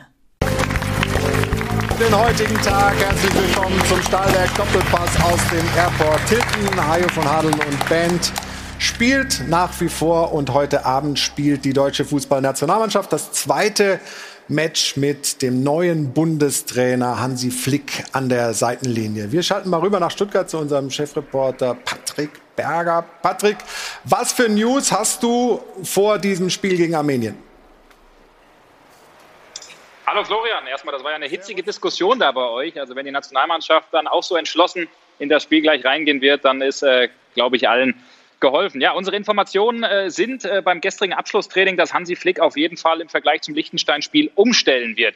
Also uns wurde zugetragen, dass da äh, durchaus auf den Außenverteidigerpositionen etwas passieren kann, denn da hat links überraschenderweise Thilo Kehrer gespielt und auf der rechten Seite Jonas Hofmann. Der soll ja sukzessive jetzt auch umgeschult werden zum Rechtsverteidiger. Die Doppel-Sechs, wenn man eben nach dieser Startelf äh, im Abschlusstraining geht, die bilden ähm, Leon Goretzka und Josua Kimmich. Und vorne, da wird wahrscheinlich, wenn man danach geht, Marco Reus seine Einsatzchance von Anfang an bekommen. Also da wird ein bisschen rotiert und gewechselt und dann äh, schauen wir mal, wie das Ganze heute aussehen wird.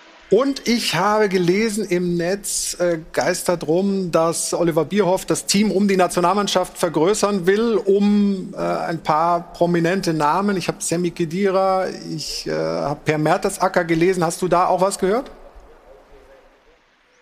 Ja, also er möchte äh, natürlich, dieser Leitsatz, den es beim DFB jetzt gibt, Nationalspieler bleibst du für immer. Ja, das will man auch so ein bisschen jetzt auch in äh, die Teammanager-Ebene eben mit, äh, mit reinbringen. Äh, Benedikt Hövedes, wir haben ihn ja vorhin auch äh, interviewt und auch eben im Dopa gehört, äh, der ist da ein Beispiel und äh, die zwei genannten von dir eben, Kedira und, und auch Mertesacker, die nutzt man jetzt auch schon ihre Expertise. Die sind beispielsweise auch, was die DFB-Akademie geht, auch schon in Prozesse involviert und haben da ihre Expertenmeinung soweit dann reingegeben. Also das sind zwei Namen, die man äh, in Zukunft wahrscheinlich auch hier beim DFB vermehrt dann sehen möchte. Also, dann danke ich dir, Patrick, für die kurzen Infos aus Stuttgart. Du bist schon am Stadion. Dankeschön. Schön, dass das Bild auch noch zurückgekommen ist.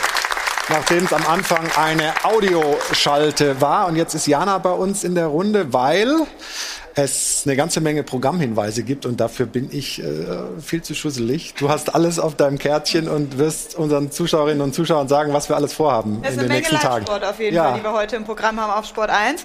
Es geht als erstes weiter mit der Deutschen Meisterschaft im Beachvolleyball am Timmendorfer Strand.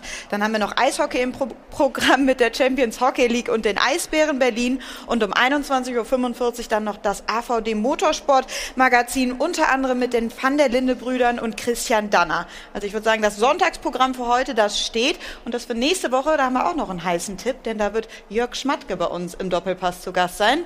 Geschäftsführer vom VfL Wolfsburg. Die sind ja gerade Tabellenführer, der wird also wahrscheinlich gut drauf sein. Und Tabellenführer sind sie auch unter anderem wegen ihres Keepers. Kuhn Castells, da schauen wir einmal aufs weiße Weste-Ranking. Der führt das nämlich derzeit an. Er hat erst einen Gegentreffer zugelassen, konnte zweimal den Kasten clean halten, gefolgt von Robin Zender, der auch zwei weiße Westen gesammelt, allerdings mehr Gegentore zugelassen. So, und dann möchte ich noch einmal zum Abschluss Danke sagen für die Spenden in unser Phrasenschwein aus dem Publikum. Der Dank geht einmal raus an den SV Bergheim und einmal, ja hoppla, und einmal an Jana und Dirk Klemsch. Also vielen Dank, alles für den guten Zweck. Und damit sagen wir auf Wiederschauen und vielen, vielen Dank für den Besuch. Dankeschön, Peter Peters, dass Sie sich gestellt haben. Frau Schenk, vielen Dank für Ihren, Ihren Input. Stefan Kausen, Alfred Draxler, Günter Klein und Stefan Effenberg. Das war heute sehr lebhaft, hat viel Freude gemacht. Ich wünsche noch einen schönen Sonntag. Heute Abend nicht vergessen, Länderspiel gucken und bis kommenden Sonntag. Tschüss und auf Wiedersehen.